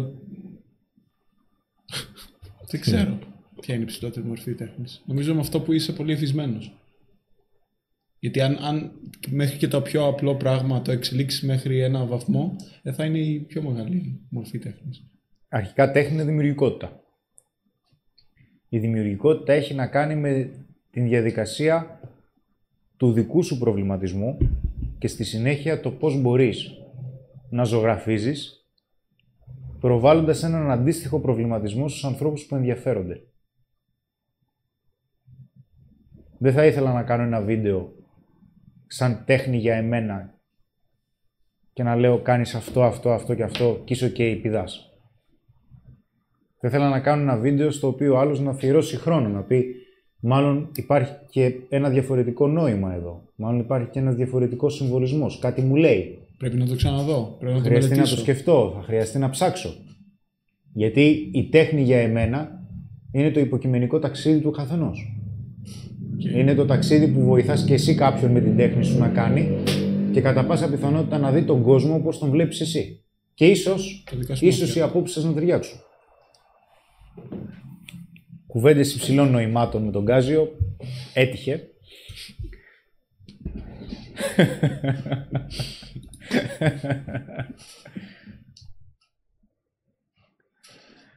Τι λέει ο κόσμος, πώς είμαστε, είμαστε 5.000. Είμαστε χίλιοι σταθερά. Είμαστε δυο... Είμαστε... Αυτό είναι επαναστατικό μου φαίνεται. Δεν μπορώ να διαχειριστώ, λέει το γεγονός ο φίλος Bill Dim, πως κάποια στιγμή θα πεθάνω. Δεν θέλω να πεθάνω και το σκέφτομαι πολύ παραπάνω από όσο θα έπρεπε. Κάτι μου με ταλαιπωρεί. Αυτό. Το μόνο που μπορείς... ε, ο- Ένας από τους τρόπους σκέψης που μπορείς να το διαχειριστείς, γιατί είναι και αυτός ένας δικός μου σοβαρός φόβος, γιατί μου αρέσει η ζωή μου, ε, είναι ο τρόπος που έζησες και το τι θα αφήσεις πίσω σου. Καλά τα λες, λέει ο Αλέξανδρος, αλλά τι γίνεται με την περίπτωση που αυτό που θες να πετύχεις διαφέρει από αυτό που μπορείς να πετύχεις; Η αυτοεπίθεση δεν μπορεί να αποβεί ζημιά στην περίπτωση αυτή; Όχι, γιατί αυτό που μπορείς να πετύχεις με αυτό που θέλεις δεν ξέρω ακριβώς τι εννοείς. Υπάρχει περίπτωση να είναι μη ρεαλιστικό. Αυτό δεν σημαίνει όμως ότι δεν μπορείς να βελτιωθείς. Τι θέλω να πω και, με, και μου λες έτσι. Σ' αρέσει το μπάσκετ και θέλεις να βελτιωθείς στο μπάσκετ, σωστά. Ε, αν θέλεις να γίνεις Jordan ή LeBron, υπάρχει περίπτωση να μην μπορείς. Αυτό δεν σημαίνει ότι δεν μπορείς να παίξεις καλό μπάσκετ. Πες μου αν τον βλέπω με την ίδια οπτική την οποία με ρώτησες. Αν θες. Ο φίλος με την κιθάρα λέει: Είμαι κλεισμένος λοιπόν σε δύο χρόνια μέσα, δεν ασχολούμαι με κανέναν άλλον, ούτε βλέπω άλλα άτομα. Λέτε να έχω πρόβλημα; Ε, πρέπει να υπάρχει μια ισορροπία, ρε φίλε. Λοιπόν. Λοιπόν, άκου, ε, Astronomic Navigator λέει γιατί στους περισσότερους ανθρώπους δεν τους ενδιαφέρει και πολύ το αρνητικό feedback από τον περίγυρό τους, π.χ. φίλους, και γίνονται ράκι μετά από την απόρριψη από το ερωτικό τους ενδιαφέρον; Καλή ερώτηση. Γιατί δεν υπάρχει το ερωτικό κομμάτι στη μέση. Σε ένα, σε ένα εξελικτικό βιολογικό επίπεδο η απόρριψη μπορεί να σημαίνει ότι θα έρθουν και άλλες απόρριψεις και ότι κατά πάσα πιθανότητα κάτι σου λείπει και δεν θα σε επιλέξουν άλλα θηλυκά. Οπότε η βιολογική σου αξία απειλείται και δεν αισθάνεσαι και πολύ άνετα σε αυτό. Ε, στο δεύτερο κομμάτι είναι ότι γνωρίζεις ότι οι φίλοι σου γνωρίζουν την αξία σου και κατά πάσα πιθανότητα δεν αμφισβητείται τόσο συχνά. Όταν όμως δέχεσαι μία απόρριψη και κατ' επέκταση μία κριτική από τη γυναίκα, το κατά πόσο ελκυστικός είσαι ή κατά πόσο πιστεύεις ότι αξίζεις αμφισβητείται. Γιατί η ενδεχόμενη ανταμοιβή είναι τεράστια και δεν γνωρίζεις αν στο μέλλον θα συνεχίσεις να απορρίπτεσαι. Καλή ερώτηση. Πώς γίνεται να είσαι ικανοποιημένος από αυτά που έχεις στη ζωή σου, αλλά παρόλα αυτά να αισθάνεσαι άγχος και αβεβαιότητα για το μέλλον. Έχει να κάνει με το κίνητρο; Υπάρχει περίπτωση να αισθάνεσαι άγχος και αβεβαιότητα, αλλά να έχεις κίνητρο να βελτιώσεις τα πράγματα. Ε, υπάρχει περίπτωση να είσαι ικανοποιημένος στο σημείο που βρίσκεσαι, αλλά αυτά που θέλεις να καταφέρεις να μην είσαι σίγουρος ότι μπορείς. Γι' αυτό και λέω πάντα ότι θα χρειαστεί να βάλετε πολύ μικρούς στόχους που σας κατευθύνουν προς αυτό που θέλετε για να δείτε αν το πλάνο δουλεύει προσωμιωμένα. Μια που τα λέω, μια που τα γράφετε. Εύκολες ερωτήσεις. Ο Πολ ρωτάει, σε περίπτωση που κάποιος είναι στην αρχή της ζωής και δεν ξέρει αν για παράδειγμα θα πάει για φαντάρος ή αν θα πάει στη σχολή, αν θα ξεκινήσει δουλειά. Αν έχουμε κάτι να πούμε για το τι να κάνει. Πώς να βρει κάποιον να κάνει. Λέει ο Πολ. Ο... Τι λέει ο Πολ; Λέει, σε περίπτωση που κάποιος είναι στην αρχή της ζωής του και δεν ξέρει αν για παράδειγμα θα πάει για φαντάρος, θα πάει στη σχολή για σπουδές ή θα ψάξει για δουλειά. Πώς να βρει τι να κάνει. Κίνητρο στόχος. Ναι. Τι πιστεύεις ότι είναι σημαντικότερο για εσένα το οποίο θα σε ευνοήσει περισσότερο για το μέλλον σου; Καλύτερα να τελειώνεις με το στρατιωτικό. Ναι, βέβαια. Ο Άμπαλος λέει: Μάγκες με βοηθήσατε να αλλάξω τη ζωή μου. Πέρα από το φλερ, κατάλαβα την αξία που έχω. Ξανασχολήθηκα με τη σχολή μου. Πέρασα 20 μαθήματα στη μια εξεταστική και κάνω και μια δουλειά στο αντικείμενό μου. Να είσαι καλά, φίλε. Είσαι πολύ μπροστά, φίλε. Σε ευχαριστούμε πολύ. Αν έχετε κάποια συμβουλή με άτομα, για άτομα με κοινωνικό άγχος, λέει ο Ντένις Τσουκαλάς. Σταδιακή έκθεση, πολύ ομαλά, στο να αρχίζεις να μιλάς με ανθρώπους. Ξεκίνα από το δικό σου περιβάλλον να αρχίζεις να μιλάς περισσότερο και μετά άρχισε να διευρύνεσαι. Μπορεί να είναι στη σχολή σου, μπορεί να είναι στους ανθρώπους που είναι άγνωστοι. Το κοινωνικό άγχος σημαίνει κατά πάσα πιθανότητα ότι είναι σχεδόν σίγουρο ότι η άποψη των άλλων είναι σημαντικότερη από τη δική μου και κατά πάσα πιθανότητα, άμα εκφράσω την άποψή μου, μάλλον θα πω βλακεία και οι άλλοι θα με απορρίψουν. Ο Χρήστος Καραπατάκης ρωτάει: Όταν ξεκινήσατε το Men of Style και δεν είχατε θετικό feedback για καιρό, πώς επιμείνατε στη διαδικασία; Ξέρατε ότι το αποτέλεσμα μπορεί να μην έρθει ποτέ, αλλά ο χρόνος επενδυόταν εκεί και όχι αλλού. Ξέρεις κάτι ρε φίλε, ήταν μια περίοδος η οποία ήταν δύσκολα, οικονομικά πολύ, για εμένα. Πάρα πολύ. Να μην σε δω. Αλλά μου, άρα- μου- μου άρεσε και μας άρεσε αυτό που κάναμε. Μας άρεσε πολύ. Και το θέλαμε. Υπήρχαν άλλες φορές προσωπικά που δεν το πίστευα. Καλά, δεν πίστευα ότι θα γίνει αυτό που έχουμε τώρα. Για κανένα λόγο. Μου άρεσε όμως πάρα πολύ το ότι αυτό που έτσι αμυδρά είχα φανταστεί το έβλεπα να γίνεται πραγματικότητα. Και αυτό μου έδινε πολύ ισχυρό κίνητρο. Αλλά να σου πω και την αλήθεια ρε φίλε, δεν θυμάμαι να παίξαμε ποτέ, γιατί μου λένε πολλοί άνθρωποι σας ήθελε. Που συζητάω από δικούς σας ήθελε και του λέω ακόμα και σήμερα ρε φίλε δεν μας θέλει. Δηλαδή πιστεύω ότι από τότε που ξεκινήσαμε μέχρι σήμερα παίζουμε ενάντια των προγνωστικών. Παίζουμε outsider. Ο κόσμος μας κορόιδευε, οι δικοί μας μας κορόιδευαν, η οικονομία τότε ξεκινούσαν τα capital controls, δεν φαντάζεσαι. Μετά άρχισαμε να ανεβαίνουμε, διαρκώς δυσκολίες, διαρκώς και βλέπεις ότι και σήμερα, ας πούμε, ακόμα είμαστε στο δεύτερο lockdown. Που όποτε πάμε, ας πούμε, να πούμε ότι παίρνουμε φόρα, όλο κάτι γίνεται. Εκεί δηλαδή που πριν το πρώτο lockdown ήμασταν τούμπανο, θα μου πεις, έχουμε την, την νοοτροπία, που αυτό δεν είναι δικό μου βέβαια, είναι του Taleb, που έχει γράψει και το The Black Swan. Είναι οικονομικό φαινόμενο, ο οποίος προβλέπει μέχρι κάποιο σημείο βέβαια ότι γίνονται τεράστιες κρίσεις σε τακτά χρονικά διαστήματα και σου λέει ότι όταν εμφανίζεται μια κατάσταση η οποία είναι χαοτική και εσύ παλεύεις να δημιουργήσεις τάξη, θα δημιουργηθεί περισσότερο χάος. όταν στο χάος κάνεις το απρόβλεπτο, δημιουργείται τάξη. Θυμάμαι, είχαμε κάτι στο σαλόνι του σπιτιού μου όταν σκάνε τα capital controls. Μιλάμε τώρα για πολύ δύσκολη κατάσταση. Εκείνη τη στιγμή αποφασίζουμε και οι τρεις και λέμε «Ok, ε, πάμε για ανάπτυξη». Δεν θα το ξεχάσω ποτέ. Από τότε δεν νομίζω ότι σταματήσαμε να σκεφτόμαστε έτσι. Δεν νομίζω δηλαδή ότι κάθε φορά που εμφανίζεται μια πολύ σοβαρή δυσκολία, εμείς λέμε, ξέρεις κάτι ρε φίλε, πάτα με γκάζι, γκάζι. Γιατί δεν νομίζω ότι μπορούμε, θέλουμε να κάνουμε και κάτι άλλο. Ότι κάτι άλλο, ας πούμε, το γουστάρουμε περισσότερο. Σπύρο, τι λες; Εγώ δεν πίστευα ποτέ ότι δεν θα πετύχει. Γιατί ήταν παράμετρος ερώτησης του φίλου. Ε, πίστευα ότι θα πετύχει, αν και εφόσον το συνεχίσουμε να το στηρίξουμε, μας ε, κρατήσουν η υγεία μας, τα πόδια μας τέλος πάντων. Ε, η αλήθεια είναι ότι με πείραζε πάρα πολύ το αρνητικό feedback της πρώτης περίοδου. Με μένα με επηρέαζε απίστευτα. Γιατί είχα μάθει και σε ένα περιβάλλον εταιρικό που ήμουνα 15 χρόνια περίπου που η εικόνα παίζει τρομερό ρόλο. Η φήμη, η στεροφημία έπαιζε απίστευτη σημασία. Ε, όταν ε, ήρθαν τα capital controls και είχαμε μπει ας πούμε, σε μια τροχιά και λέγαμε τώρα είμαστε μια εταιρεία σοβαρή, τέλος πάντων προσπαθούμε να αναπτυχθούμε κτλ. Ε, στην αρχή υπήρξε αυτή, αυτό το πάγωμα ότι ξέρεις ρε φίλε τώρα μόλις κάναμε το βήμα μας εμείς όπως και πολλοί άνθρωποι τώρα που θα έχουν ανοίξει επιχειρήσεις τους ή θα έχουν κάνει μια επένδυση, μια ανάπτυξη.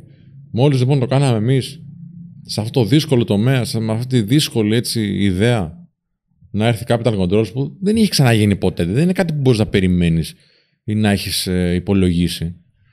Ε, δεν είχαμε και πολλές επιλογές βασικά. Έτσι το βλέπω. Η μόνη επιλογή ήταν πάμε να το ξεσκίσουμε. Γιατί είναι και στο πρόγραμμα που, σε αυτά που διδάσκουμε έτσι. Ότι ξέρεις τι, μόλις βλέπεις τη σχολεία, πάρε θάρρος ανέβα το βουνό, κάνε ό,τι μπορείς. Τι θα κάναμε, θα μαζευόμασταν; Πόσο να μαζευτούμε, δηλαδή, να γίνουμε πιο μικροί; Δεν γινόταν αυτό. Ο γίγαντας θέλει να δει απέναντί του έναν άνθρωπο και να φοβηθεί. Μπορεί να είναι μικρός, αλλά θα πρέπει να, να ανέβει, να έχει όπλα. Τέλος πάντων, μου ήταν πολύ πολύ δύσκολη η περίοδος τότε, αλλά παράλληλα δημιουργική. το πώς τώρα συνεχίσαμε είχε να κάνει με ο ένας με τον άλλον. Γιατί αυτή ήταν η κύρια ερώτηση. Δηλαδή, πώς συνεχίσαμε όταν βλέπαμε την αρνητικότητα είτε του περιβάλλοντος είτε των πρώτων τέλος πάντων ανθρώπων. Ε, ο Χρήστος ε, μας ε, έσπροχνε, ο Ανέστη μας έσπροχνε, οι άνθρωποι που ήρθαν μετέπειτα, ο Θέμης και όλα αυτά. Ο ένας τον άλλον, παιδιά. Και ρωτάει και ο Στάδη κάνει εδώ, ας πούμε, ποιοι ήταν οι πρώτοι που σας στήριξαν. Λέει, ας πούμε, ένας άλλος φίλος, Πήγες, ας πούμε, στον Κωστόπουλο, είχες πάει τότε στον Κωστόπουλο, θα πούμε, δεν έγινε και τίποτα. Και δεν είχε καν καρέκλα να κάτσεις, ας πούμε, σου λέει. Ο Θοδωρής το γράφει. Ε, ναι, πήγαμε όμως. Έπρεπε να πάμε. Γιατί έτσι είναι. Ε, οι άνθρωποι οι πρώτοι που μας εμπιστεύτηκαν, μας στήριξαν. Δεν μας στήριξε οι γονείς μου τίποτα. Οι φίλοι μου τίποτα. Ε, και φίλοι που ήταν φίλοι, απλά δεν το πίστευαν αυτό το πράγμα. Ποιος να μας στηρίξει, παιδιά; Ποιος θα μας στηρίξει. Μας στήριξαν οι άνθρωποι που είδαν αξία αυτό που κάνουμε μόνο. Που είδαν ότι μπορεί να λυθεί ένα πρόβλημα. Θα μας στηρίξει ποιος οι κοπέλες μας, οι τότε κοπέλες που, ναι, με την παρουσία τους τέλος πάντων και ε, με το να μην γκρινιάζουν, γιατί κάνουμε και δύσκολη δουλειά για τις κοπέλες, να τα πούμε αυτά. Αλλά τι να στηρίξουν, πώς μπορούν. Ο ένας τον άλλον και οι άνθρωποι που έλυσαν τα προβλήματά τους μαζί μας. Αυτή ήταν η μόνη στήριξη. Ούτε μέσα δεν έχουμε πληρώσει ποτέ, δεν έχουμε πληρώσει ποτέ τηλεοπτικό σταθμό μέσο και τα λοιπά να μας βγάλει. Όταν άρχισε και, γινό, όταν άρχισε και γινόταν viral ο Χρήστος τέλος πάντων ή το Men of Style, που τώρα κάνουμε πάνω από 50 συνεντεύξεις το εξάμεινο, μας έλεγαν πόσα έχετε πληρώσει για να βγείτε. Πού να τα βρούμε; Πού να τα βρούμε; Κανείς, ποτέ. Μας βρήκε ένας δημοσιογράφος από, το, από τον ελεύθερο τύπο τότε. Έρχεται στα Infield. Αυτή είναι η ιστορία, παιδιά. Αυτή είναι η ιστορία.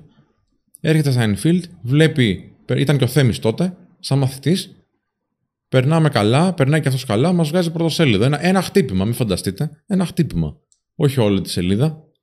Και τότε άρχισε να γίνεται η ιστορία. Μας είδε ο ένας, μας είδε ο άλλος, μας καλούσαν και τώρα βλέπετε, ας πούμε, πάμε 100.000 subscribers. Πάμε 40.000 στο Instagram σιγά σιγά. Αυτοί μας στήριξαν. Ποιος μας στήριξε; Και ο κόσμος μας στηρίζει, έτσι. Ναι. Γιατί δεν έχουμε και Α, θέλω να σου πω και κάτι άλλο ρε τη Χριστό, και στον μεγαλύτερη κόσμο. στήριξη. Ε, Προσπαθούμε να λέτε, μας λέτε να καλέσουμε ανθρώπους απλά και ανδρικά. Ποιος να έρθει να μιλήσει εδώ σε μια εκπομπή που λέει για φλερτ; Πόσοι μπορούν να μιλήσουν; Και, να, και να, θα το πω και ασφανή υπεροπτικό, δεν με απασχολεί. Ποιοι- Πόσοι θα έρθουν και θα μας μιλήσουν στα ίσα. Επικοινωνιακά, εγώ το λέω. Εντάξει, έρχονται κάποιοι άνθρωποι που έχουν φοβερά κότσια, ειδικά οι μεγάλες προσωπικότητες που έρχονται εδώ. Γιατί ξέρουν ότι μπορούμε να τους κάνουμε και μια δύσκολη ερώτηση. Ενώ εν τέλει προσπαθούμε να βγάλουμε αξία για τον κόσμο. Πώς κατάφερες, δε φίλε, να πετύχεις αυτό που, πετύχ, που πέτυχες, πες στο κοινό. Γιατί καταλαβαίνουν ότι δίνουμε αξία εδώ πέρα. Δεν έρχονται κάποιοι παιδιά. Δεν θέλουν να έρθουν. Γιατί σου λέει, Α, μιλάνε για φλερτ αυτοί. Ακόμα και τώρα, μετά από τόσο καιρό, τόσες δημοσιεύσεις, τόσα κανάλια, τόσοι άνθρωποι που έχουν έρθει, τόσου χιλιάδες πελάτες. Ακόμα και τώρα, κάποιοι άνθρωποι βλέπουν ότι ξέρεις τι. Α, μισό μάτι, ρε παιδί μου, δεν έρχομαι. Ή μπο- πρέπει να τους πάρω 15 φορές τηλέφωνο για να πιστούν εν τέλει.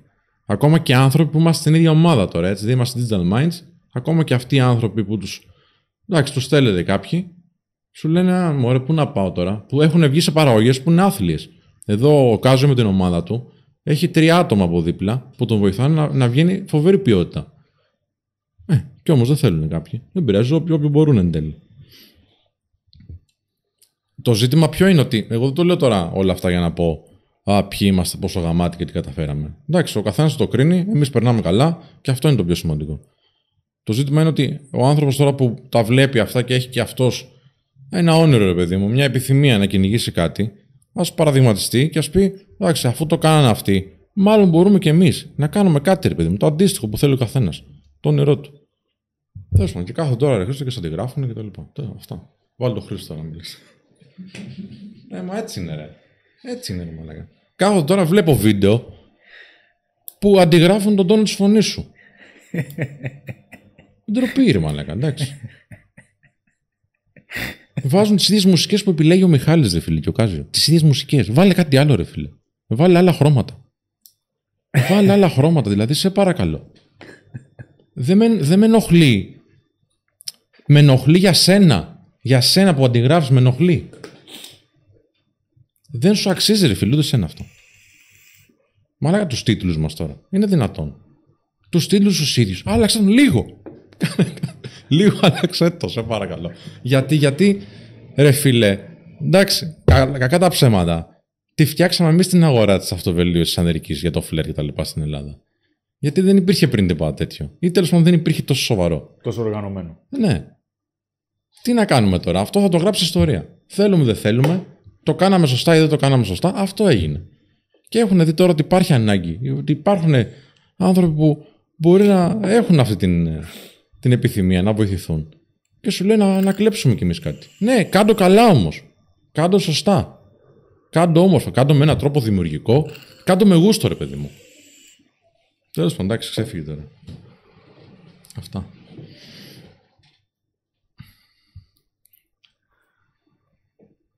Τι λέει ο κόσμος; Ε, πολύ σωστός ο Σπύρος. Λέει ο Ντέλιμπερτ, θα, θα το πω. Ντέλιμπερτ, αγόρι μου, όχι, δεν ισχύει αυτό. Γιατί τους έχουμε φέρει εδώ και τους είδαμε τι κάνανε. Τους είδαμε τι κάνανε. Πραγματικά. Λοιπόν, λέει, για- θα σου το πω για να το ακούσει ο, ο Χρήστος. Λέει, ο Κάζο λέει, επέτρεψέ μου να διαφωνήσω. Τόσοι έχουν φύγει από το Μέγκα με βιογραφικό 5 σελίδες, αναμετάδοση εικόνας. Αν του είχατε, θα κάνετε θαύματα στην παραγωγή χωρίς τεχνικά θέματα. Δεν πειράζει, φίλε. Να σου πω κάτι. Πραγματικά έρχονται άνθρωποι εδώ συνέχεια με βιογραφικά. Γιατί σου λέει αυτοί αναπτύσσονται. Γιατί δεν το κρύβουμε, δεν κρυβόμαστε πουθενά. Ανεβαίνουμε συνεχώς. Γιατί το παλεύουμε. Και ό,τι βγάζουμε το επανεπενδύουμε. Και έρχονται άνθρωποι εδώ, παιδιά, και έχουν, έρχονται με ένα ύφος. Έρχονται με μια έπαρση. Γιατί ήταν στο Μέγκα κάποτε, ξέρω εγώ. Που μπορεί να είναι τέλειοι έτσι. Και σίγουρα είναι τέλειοι γιατί πέτυχε. Αλλά ρε φίλε, εμείς δεν θέλουμε έπαρση. Δεν θέλουμε ανθρώπους να κάνουμε δουλειά. Να συνεργαστούμε. Και εν τέλει να μπορούν να μοιραστούν το όραμα. Ο Κάζο μπορεί να το κάνει αυτό. Και ο Κάζο, παιδιά, άμα δείτε τα προηγούμενα βίντεο, σε σχέση με αυτά που έχουμε τώρα, όχι ότι τα προηγούμενα δεν ήταν καλά, έτσι, για- γιατί πρέπει να τιμούμε και τους προηγούμενους συνεργάτες μας. Αλλά έχουν ανεβεί. Το, το παραδέχονται και οι ίδιοι.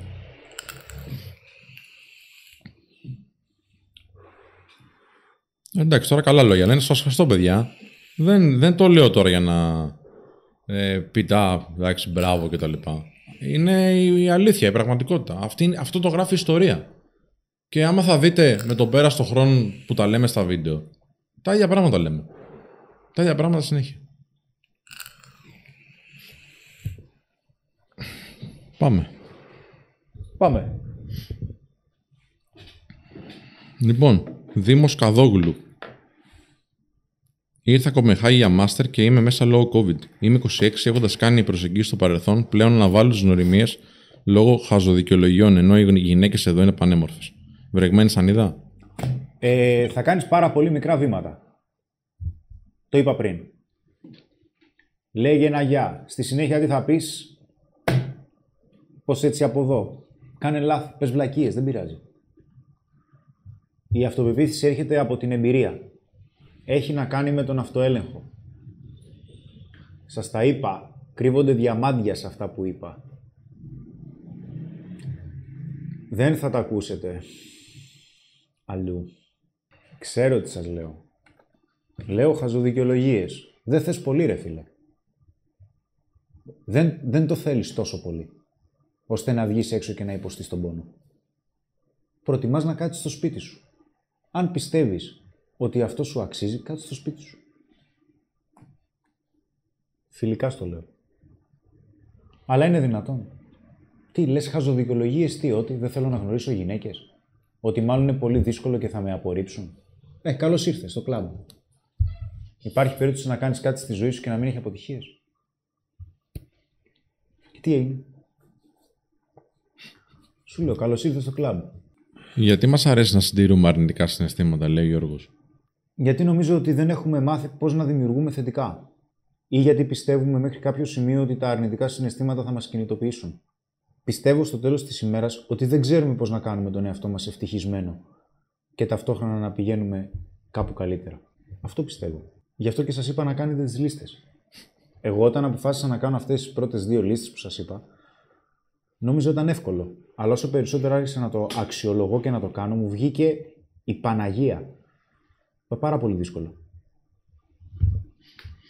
Λοιπόν, λέει εδώ ο Τσίκουλος, ο Κωνσταντίνος. Υπάρχει περίπτωση να κάνετε βίντεο με πραγματικές προσεγγίσεις role playing; Θα το πεις εσύ. Ε, δικός σου είναι, θα το πεις εσύ. Αρχικά, έχουμε βίντεο με ανάλυση πραγματικών προσεγγίσεων στο Digital Academy. Εντάξει. Η πρώτη διαδικτυακή πλατφόρμα εκμάθησης, φλερτ και αυτοβελτίωσης που δημιουργήθηκε ποτέ στον κόσμο. Και αν όχι στον κόσμο, στην Ελλάδα. Παιδιά, θα πάτε τώρα και θα κάνετε μια εγγραφή όσοι δεν έχετε κάνει, ελπίζω να είστε λίγοι, στο Digital Academy. Με το που κάνετε εγγραφή βλέπετε δύο δωρεάν σεμινάρια που έχω γυρίσει. Είναι πολύ καλά. Ξέρω τι σας λέω. Και στη συνέχεια θα επιλέξετε τι είδους συνδρομή θέλετε για να δείτε αυτά τα κολλήματα που τρώω. Κάτι συμβαίνει με την working memory. Ε, κάτι δεν πάει καλά. Ναι. Κίνητρο. Μάλιστα. Θα χρειαστεί λοιπόν Τώρα, όσον αφορά για role playing, θα το κρατήσουμε για έκπληξη. Συντονιστείτε όμως τους δέκτες του Men of Style. Σύντομα. Σταμάτα, ρε. Μαλακά. Είσαι αυτός που λέει το τέλος του ανέκδοτου. Ξέρεις πόσο με εκνευρίζουν αυτοί; Για να ανεβάσω το. Οι άλλοι. Άμα ήμουν κοντά σου, είναι έτσι μια. Σαν τα. Πα! Σαν, σαν στις ταινίες. Κάντε εγγραφή, λέμε Digital Academy. Ξέρω ότι σας λέω. Καλύτερη διαδικτυακή πλατφόρμα ever. Ever, ever, ever. Κάνω και αντίλαλο μόνο μου. Έλα, πάμε. Ερωτήσεις, Σπύρο; Ναι. Ναι.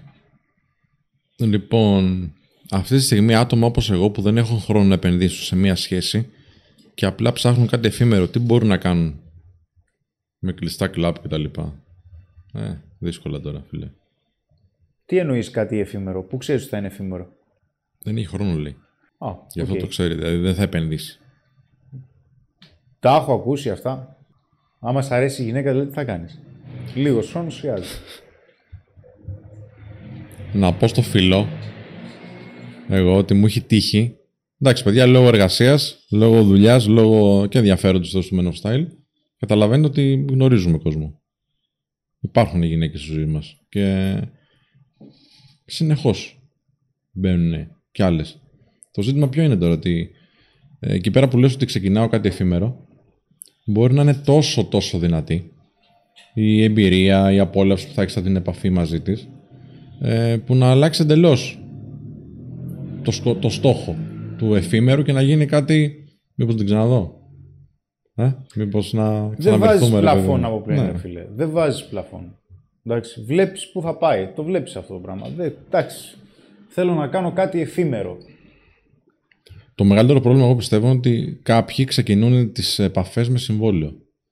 Δηλαδή, η συμφωνία μας είναι θα βγούμε, στο τρίτο ραντεβού θα κάνουμε σεξ και ή δεν κάνω εγώ σεξ αν ε, δεν είναι σχέση κτλ. Που αυτό είναι από την άλλη άκρη, χειρότερο. Τι λέτε σε αυτούς που κοροϊδεύουν όλο αυτό που κάνετε πάνω στο φλερτ για ένα τσιπλάκι; Τίποτα. Ε, Δεν μιλάω σε κανέναν τέτοιο. Εκείνοι ασχολούνται, μου φαίνεται. Δεν υπάρχει λόγος. λοιπόν. Είναι αντιφατικό, λέει κάποιος, να είναι και ντροπαλό και κοινωνικός. Astronomic Navigator. Υπάρχει περίπτωση να είσαι πιο κοινωνικός εκεί που αισθάνεσαι ασφάλεια. Από θέμα χαρακτηριστικών προσωπικότητας δεν γίνεται. Ή είσαι εξωστρεφής ή είσαι περισσότερο εσωστρεφής. Αυτό δεν σημαίνει ότι αν είσαι εσωστρεφής δεν μπορείς να είσαι κοινωνικός. Απλά είσαι κοινωνικός σε ένα μικρότερο εύρος. Λέει. Η Μαρίνα Παπ λέει: Μια ερώτηση που πιστεύω ότι απασχολεί πολλά ζευγάρια. Πώς ενώ το σεξ είναι καλό, αλλά όχι χρονικά αρκετό, μπορείς να το θέσει και να μην πλήξεις την αυτοεπίθεση του συντρόφου σου, ώστε να βελτιωθείτε. Ωραία. Πώς θα θέλεις να σου πει κάτι κακό στο σεξ η γυναίκα; Ε, αρχικά, Δεν γίνεται αυτό, μου πει. άκουσε, εγώ δεν είπα κάτι τέτοιο. Αρχικά, ε, ειλικρινά θαυμάζω τον τρόπο με το που έθεσες ένα τέτοιο ζήτημα που το είπες τόσο ευγενικά ε, σκατά. Καλά, να σου πω κάτι. Και ένας άντρας δεν πιστεύω θα, θα το έλεγε τόσο. Θα το έλεγε Όταν τόσο σου λέει γενικά. για διάρκεια η γυναίκα, Ναι. τι εννοεί; ναι, τελειώνει εύκολα ο φίλος. Εντάξει. Γρήγορα τέλος πάντων. Ναι, αυτό ρωτάει η κοπέλα. Όχι, απλά θέλω να πω ότι ναι, φυσικά το είπε πάρα πολύ όμορφα. Αλλά και δεν πιστεύω ότι και ένας άντρας θα το έλεγε άσχημα, αν ήθελε κάτι να πει κάτι αρνητικό για την κοπέλα. Ειδικά άμα την εκτιμά. Προφανώς θα έλεγε. Θα το λέει κάπως ευγενικά κι αυτός. Τι λες. Μπορεί να μην μας. Ναι, μπορεί να μην. Μη. Μπορεί καμιά φορά να μην μας πηγαίνει το μυαλό στο πόσο ευγενικά πρέπει να το πούμε. Αλλά δεν πιστεύω. Τέλος πάντων, πάμε να δούμε. Πώς θα θέλει να σου πει κάτι αρνητικό μια γυναίκα. Εμένα. Μμ. Αυτό ρωτάει η Μαρίνα. Μάλιστα. Ανταποκρίνομαι στην ομή ειλικρίνεια. Δεν ανταποκρίνομαι πολύ στο έμεσο, νευριάζω. Πιστεύω όλοι θα ήθελαν ειλικρίνεια. Απλά είναι και ο τρόπος που το λες. Παίζω, εντάξει, δεν μιλάμε για ασέβεια, αλλά ναι, πες το. Γιατί πιστεύω ότι μπορώ να το να διαχειριστώ κάτι. Έτσι πιστεύω. Δηλαδή καλύτερα να μου το πει ευθέως. Αν μου πει κάτι πλαγίως ή μου δείξει ότι κάτι δεν της αρέσει με έμεσο τρόπο, νευριάζω. Μμ. Πες το ευθέως αυτό που θέλεις. Πες το. Τι; Να ξέρω κι εγώ τι γίνεται. Θα μου πεις τώρα, άντε να του το πω αυτό ευθέως, θα ρωτήσει η κοπέλα. Και εκεί ξεκινάει το πανηγύρι. Εντάξει, υπάρχουν τρόποι να το αντιμετωπίσει. Μπορεί να το ψάξει και ο ίδιος.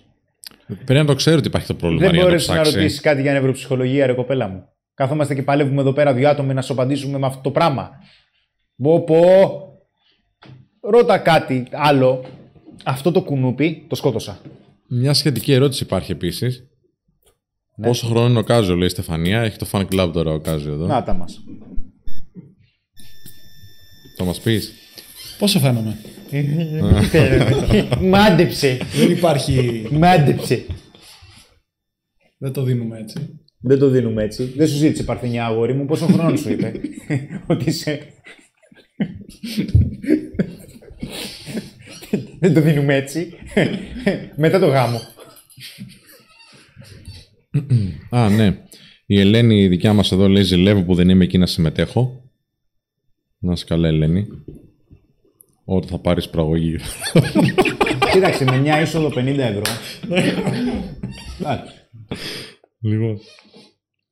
Έχεις πει Σπύρο, λέει σε σεμινάριο για τον τρόπο που μπορούμε να πούμε κάτι σε κάποιον για να μην παρεξηγηθεί. Λέει ο, ο IMPS 94, όντως, παιδιά, ε, ξεκινάμε πάντα με τα θετικά. Δηλαδή, ε, αυτό είναι από το Academy. Εντάξει, το έχουμε ανεβάσει στο Digital Academy αυτό. Ξεκινάμε πάντα με το να δώσουμε δύο-τρία θετικά μηνύματα στον άνθρωπο. Δηλαδή, κάνεις αυτό και αυτό και αυτό πάρα πολύ ωραία. Ε, σε αυτό το κομμάτι υπάρχει περιθώριο για βελτίωση. Πάμε να το δούμε μαζί. Κάπως έτσι. Για περισσότερο μπαίνουμε στο Academy. Βέβαια. Τι θα κάνουμε με τις δύο λίστες, λέει τώρα εδώ ο φίλος. Έχεις αφήσει δύο λίστες. Θα τις λύσετε. Θα τις κάνετε. Και θα δείτε που πηγαίνει. Και θα ξαναδείτε το live. Εγώ αυτό που θα ήθελα να ξέρω, αν μου φέρνατε αυτές τις δύο λίστες, τι σας κάνει ήδη ευτυχισμένους και τι θα σας έκανε περισσότερο ευτυχισμένους, θα ήθελα να ξέρω στο σύνολό τους αν περιλαμβάνουν απόλαυση ή νόημα. Αυτό θα ήθελα να ξέρω. Το βιβλίο, μην ξεχάσουμε. Όχι, δεν θα το ξεχάσω. Δύο στα δύο δεν λέει. Commando Gamer λέει: Παιδιά, έχω σοβαρό θέμα. Από πάντα ήξερα να φλερτάρω καλά έξω. Απλά τώρα με την καραντίνα έχω μεγάλο θέμα, γιατί δεν μπορώ να ανοίξω αποτελεσματικά συζήτηση μέσα στο Instagram και έχω χάσει την αυτοεπίδησή μου. Δύο λύσεις, φίλε. Ο Ανέσης είναι ο δάσκαλο σε αυτά. Έχουμε ένα σεμινάριο που μπορεί να σε βοηθήσει στο Digital Academy. Ε, με μια πολύ πολύ μικρή έτσι, χρηματική επένδυση μπορείς να το δεις. Και άλλα φυσικά, όχι μόνο αυτό. Ε, αλλά πάρε και ένα τηλεφωνάκι, μήπως μπορούμε έτσι με δύο-τρία λόγια να σε βοηθήσουμε λίγο περισσότερο. 2, 10, 25, 25, 900 πάρε από αύριο μετά τις 11.30. Είναι το πρώτο λέει σεμινάριο Σπύρο που έκανα μαζί σου. Ευχαριστώ αδερφέ, ο Πάιρομαν. Ε, γιατί η αυτοεκτίμηση δεν υφίσταται κλινικά. Έχεις πει κάτι τέτοιο, Χρήστο; Σουν Τζου το ρωτάει. Ναι. Φάλα, θυμάσαι. Κλινικά δεν, εμφ- δεν υφίσταται το self-esteem. Και αυτό άρχισα να σας το αναφέρω κυρίως στα δύο προηγούμενα live. Ότι τι σημαίνει ότι αισθάνομαι καλά με τον εαυτό μου. Ωραία. Πόσο καλά πρέπει να αισθάνομαι με τον εαυτό μου. Ποια είναι τα κριτήρια. Και στο τέλος εκεί που καταλήγουμε έχει να κάνει με το πώς βελτιώνεις τη ζωή σου. Ότι αν ξέρεις ότι το μονοπάτι που έχεις χαράξει βελτιώνει τη ζωή σου, τότε αρχίζεις και αποκτάς εντελώς διαφορετική σχέση με τον εαυτό σου. Και υπάρχει περίπτωση στο σύνολο να υπάρχουν πάνω από 55.000 papers πάνω στο self-esteem. Υπάρχουν δηλαδή και σε, εγκυ- υπάρχει και σε εγκυκλοπαίδειες ψυχολογίας. Αλλά όσον αφορά για, για πρόβλεψη συμπεριφοράς και απόδοσης έχουμε κλινική ψυχιατρική, συμπεριφοριστική οικονομία και κλινική ψυχολογία. Και εκεί το self-esteem δεν πολύ παίζει. Αν η υπομονή και η προσπάθειά σου παρέχει μεγαλύτερη αξία από ότι η αξία που προσδίδει επίτευξη του στόχου, γιατί επιμένουμε να ψάχνουμε το τέλειο επαγγελματικό, ερωτικό κτλ. σενάριο στη ζωή; Απόστολος Βαλάφας. Γιατί αλλιώς δεν θα μπορείς να δεις ένα μέλλον το οποίο είναι καλύτερο, με αποτέλεσμα θα πάθεις καταθλιψάρα. Γι' αυτό και πολλές φορές αισθανόμαστε απληστία. Θέλουμε, θέλουμε, θέλουμε. Θέλουμε καινούρια μπλούζα, θέλουμε καινούρια πράγματα, θέλουμε αύξηση. Γιατί θέλουμε να ξέρουμε ότι προσμένουμε και προσδοκούμε κάτι καλύτερο. Ότι υπάρχει κάτι καλύτερο στο μέλλον. Κυριάκος Βίντα. Έχω ξεκινήσει κάτι ερωτικό με μια γυναίκα μεγαλύτερη από μένα. 36 αυτή, 23 εγώ. Νιώθω ανασφάλεια επειδή το βιωτικό της επίπεδο είναι καλύτερο από το δικό μου. Πώς το χειρίζομαι; Με μεγάλη διαφορά. Ναι, οκ. Ε, έχει να κάνει με το πώς εσύ συνειδητοποιείς ποια είναι η αξία που προσφέρεις, ποιες είναι οι ανάγκες που ικανοποιείς και αντιστοίχως. Το ότι κάποιος άνθρωπος μπορεί να έχει διαφορετικές ανάγκες και να θέλει διαφορετική αξία από αυτή που προσφέρεις δεν σημαίνει ότι αυτό που προσφέρεις εσύ δεν είναι αρκετό. Το θέμα είναι να είσαι ικανοποιημένος εσύ με την αξία που προσφέρεις. Αλλά υπάρχει περίπτωση συγκεκριμένη αξία να μην ικανοποιεί ανάγκες του άλλου. Αυτό δεν σημαίνει ότι η αξία που προσφέρεις δεν είναι αρκετή. Υπάρχει περίπτωση κάποιος άνθρωπος να είναι ικανοποιημένος. Έχει να κάνει με τη δική σου οπτική. Γιατί δεν μπορείς να καθορίσεις κατά πόσο εσύ αυτό που προσφέρεις έχει αξία πάντα συγκριτικά με τους άλλους. Γιατί οι άλλοι πάντα θα ζητούν. Δεν μπορεί να ικανοποιηθούν ποτέ οι άλλοι, φίλε. Πάντα θα θέλουν κάτι παραπάνω. Τα δικά σου κριτήρια που είναι. Δεν νομίζω ότι ξεκινήσετε έτσι κι αλλιώς λόγω βιωτικού επίπεδου να κάνετε κάτι. Άλλη μία με δύο ερωτήσεις. Αν μπορείς να πεις κάτι για την αυλητικότητα, γιατί το έχουν πει πολλοί φίλοι. Ναι ε, σε σημαντικότερες υποχρεώσεις λόγω μεγαλύτερων επίπεδων ντοπαμίνης από social κυρίως. Social, ε, από κύκλο, μάλλον κοινωνικό κύκλο. Δεν ξέρω τώρα τι θέλει να πει ο φίλος. Αλλά γενικότερα μιλάνε για την ε, αναβλητικότητα πολύ φίλοι. Έχω αναφέρει πάλι ότι η αναβλητικότητα στηρίζεται συνήθως στο φόβο. Φοβόμαστε να κάνουμε κάτι ή γιατί πιστεύουμε ότι θα αποτύχουμε ή γιατί πιστεύουμε ότι αυτό είναι τόσο σημαντικό που εν τέλει δεν θα μπορέσουμε να ανταπεξέλθουμε ή θα χρειαστεί περισσότερα από ό,τι χρειαζόμαστε. Ταυτόχρονα όμως χρειάζεται να ξέρουμε και πόσο σημαντικό είναι κάτι. Αν αναβάλεις κάτι σημαντικό, θα πρέπει να ξέρεις ότι οι επιπτώσεις είναι πολύ περισσότερες από το να το προσεγγίσεις. Οπότε, ξαναλέω, θα χρειαστεί να αρχίζεις να το προσεγγίζεις αυτό που θέλεις σταδιακά. Γάμο το σπίτι μου, πρέπει να το πω δηλαδή. Πάει το monetization. Θα κάτσεις αύριο το πρωί και θα γράψεις 10 πράγματα που θέλεις να κάνεις για όλη την εβδομάδα. Παιχνίδι. Το ένα θα είναι το πιο εύκολο. Που θέλεις να κάνεις. Πήγαινε για περίπατο. Μαγείρεψε, δεν με ενδιαφέρει. Το 10 θα είναι το πιο δύσκολο. Από αυτά τα 10 που έχεις να κάνεις για τη συγκεκριμένη εβδομάδα. Και ξεκινάς και θα δεις πώς αρχίζεις να αισθάνεσαι όταν αρχίζεις να φεύγεις από το τρίτο και από το τέταρτο μετά. Και θα σου πω εγώ τι σημαίνει αυτοπεποίθηση. Ξεκίνα να κάνεις πρώτα αυτά που είναι πιο εύκολα και αρχίζεις να πηγαίνεις στα πιο δύσκολα. Οι περισσότεροι τι θέλετε να πάτε στο 10 με την πρώτη. Αναβλητικότητα. Θέλεις να σπάσεις την αναβλητικότητά σου. Κάνε αυτή την απλή άσκηση. Κάντε γεια. Άμα θέλετε να ξεπεράσετε την αναβλητικότητά σας μιλώντας με τον Χρήστο και περιμένοντας τη μαγική ατάκα δεν θα γίνει ποτέ θα χρειαστεί εν τέλει να κάνετε κάτι. Ε, κάντε. Απλό και αποτελεσματικό. Όσες φορές βλέπω ότι η καθημερινότητα με πνίγει, κάθομαι και κάνω και λέω τι έχω να κάνω μες στη μέρα; Μάλιστα. Ωραία. Πάμε να δούμε ποιο είναι το πιο εύκολο. Πάμε να δούμε ποιο είναι το πιο απολαυστικό που μου αρέσει περισσότερο. Απολαυστικό. Μάλιστα. Πάμε. Έφυγε. Hm, καλά αισθάνθηκα. Πάμε για το δεύτερο. Hm, πάμε για το τρίτο. Παράγεται και το παμίνι. Αρχίζεις και θέτεις στόχους, αρχίζεις και αξιολογείς καλύτερα, μπαίνεις με μεγαλύτερη φορά στην ημέρα. Έτσι βγήκαν τα to-do list. Κάτω και θα δεις. Μπορεί να είναι 15. Εγώ πιστεύω ότι το 10 είναι το καλό. Το έχω κάνει και στις πελάτες μου. Και δουλεύει. Αχ. Αν το κρανίο που έχεις εκεί λέει είναι το προηγούμενο κάζιο. Όχι, ρε, ο προηγούμενος ήταν πιο άσχημος. Αν με βλέπει ο Άγγελος, θα πετάει ντομάτες στην τηλεόραση. Άγγελε, φιλιά. Δεν υπάρχει προηγούμενος. Είμαι ένας και μοναδικός. Είσαι ένας και μοναδικός. Τι άλλο θα ακούσουμε; Τι άλλο θα τραβήξω; Πόσο φορτίο ακόμα; Λοιπόν, να πούμε εδώ ότι στο Instagram, στο papakimenoffstyle.gr, όλες αυτές οι ερωτήσεις που δεν προλάβαμε να τις πούμε, θα απαντηθούν αύριο με βίντεο μήνυμα από τον Ανέστη.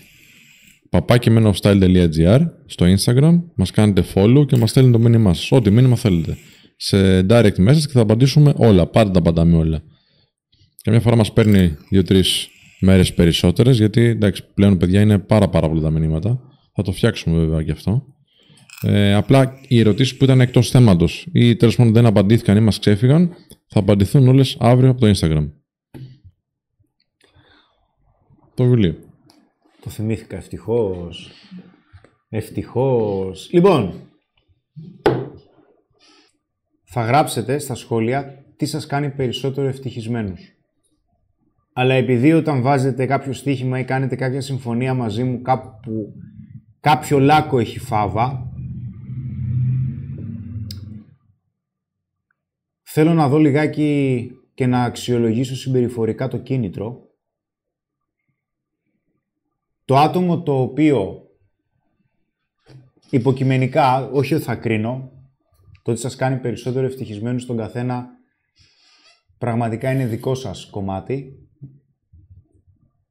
που θα είναι πιο ξεχωριστό με βάση τη δική μου υποκειμενική αντίληψη. Θα κερδίσει το βιβλίο, αλλά στην επόμενη σανίδα, αν είναι να βρούμε έναν τρόπο να βγει live το συγκεκριμένο άτομο στη σανίδα, είτε τηλεφωνικά, χωρίς να φαίνεται το πρόσωπό του, και να συζητήσω μαζί του δύο-τρία θέματα που θέλει να συζητήσουμε. Αν γίνεται στο κομμάτι του φλερτ, να διαφωνήσουμε, να μαλώσουμε και να κάνουμε μια κουβέντα live. Άρα το, η ερώτηση είναι... Τι σας κάνει περισσότερο ευτυχισμένους; Αυτός που κερδίζει; Μπορεί αν θέλει να βγει live στη σανίδα; Δεν χρειάζεται να φαίνεται το πρόσωπό του. Μπορεί να είναι τηλεφωνικά, μπορεί να είναι μέσω βίντεο που δεν θα φαίνεται το πρόσωπό του. Δεν με ενδιαφέρει να εκτεθείτε. Και να κάνει κάνα δύο-τρεις ερωτήσεις αν θέλει. Να του αφαιρήσουμε ένα τέταρτο, λίγο παραπάνω, δεν με πειράζει ο χρόνος, και να κάνουμε μια κουβέντα. Γιατί; Θα ήθελα να ακούσω κάποια στιγμή και τη φωνή σας. Κάποια στιγμή να μιλήσετε κι εσείς και να έχουμε μια άμεση συζήτηση. Και το βιβλίο, αλλά και να μιλήσει μαζί μου. μου πει, φίλε, εγώ φοβάμαι. Δεν μπορώ να μιλήσω σε άγνωστη. Πω, τέλεια. Τι έχεις κάνει μέχρι τώρα; Τίποτα. Οκ. Τι θα κάνεις; Τι σκοπεύεις να κάνεις; Ε, τίποτα. Να γίνει λίγο τζέρτζελος. Τι λέτε. Πώς φαίνεται; Ιδεάρα λένε οι φίλοι εδώ. Να πω τα σχόλια που θα κερδίσουν δεν είναι αυτά που γίνονται τώρα στο live chat. είναι τα σχόλια που θα είναι τα σχόλια που θα ε, γράψετε όταν βγει ε, το live αυτό σε βίντεο. Μόλις κλείσουμε δηλαδή, μετά από 5-10 λεπτά θα έχει βγει το βίντεο αυτό, οπότε μπαίνετε στο βίντεο και ε, γράφετε το σχόλιο σας στην ερώτηση που είπε ο Χρήστος. Ο φίλος Νίκ θα είμαι ευτυχισμένος, λέει, αν ο Σπύρος κάποτε διαβάσει μια ερώτησή μου. και αυτό δεν είναι ερώτηση, φίλε. Οπότε δεν είσαι ακόμα ευτυχισμένος. Δυστυχία.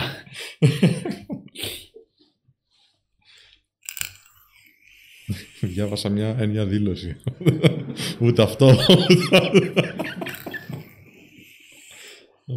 Αυτά. Λοιπόν,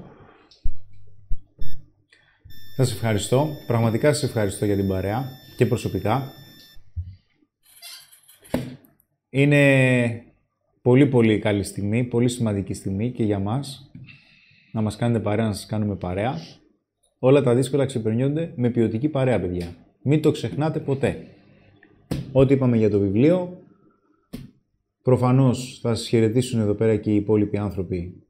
Από μένα έχει την καλή νύχτα μου, προφανώς θα κλείσουμε με ροκιά, γιατί έτσι πρέπει να κλείνει η βρεγμένη σανίδα. Καλό βράδυ, φιλιά. Καλή νύχτα για από μένα. Ευχαριστούμε πάρα πολύ για την παρέα. Περίμενε τη σειρά σου, φίλε. Αφού πάντα συγκλήσει. Ευχαριστούμε για την παρέα. Είναι δύσκολα τα πράγματα, αλλά θα τα καταφέρουμε, μην ανησυχείτε καθόλου. Και ο λόγος στον Κάζιο. Γεια χαρά. Ευχαριστώ. Σπύρο.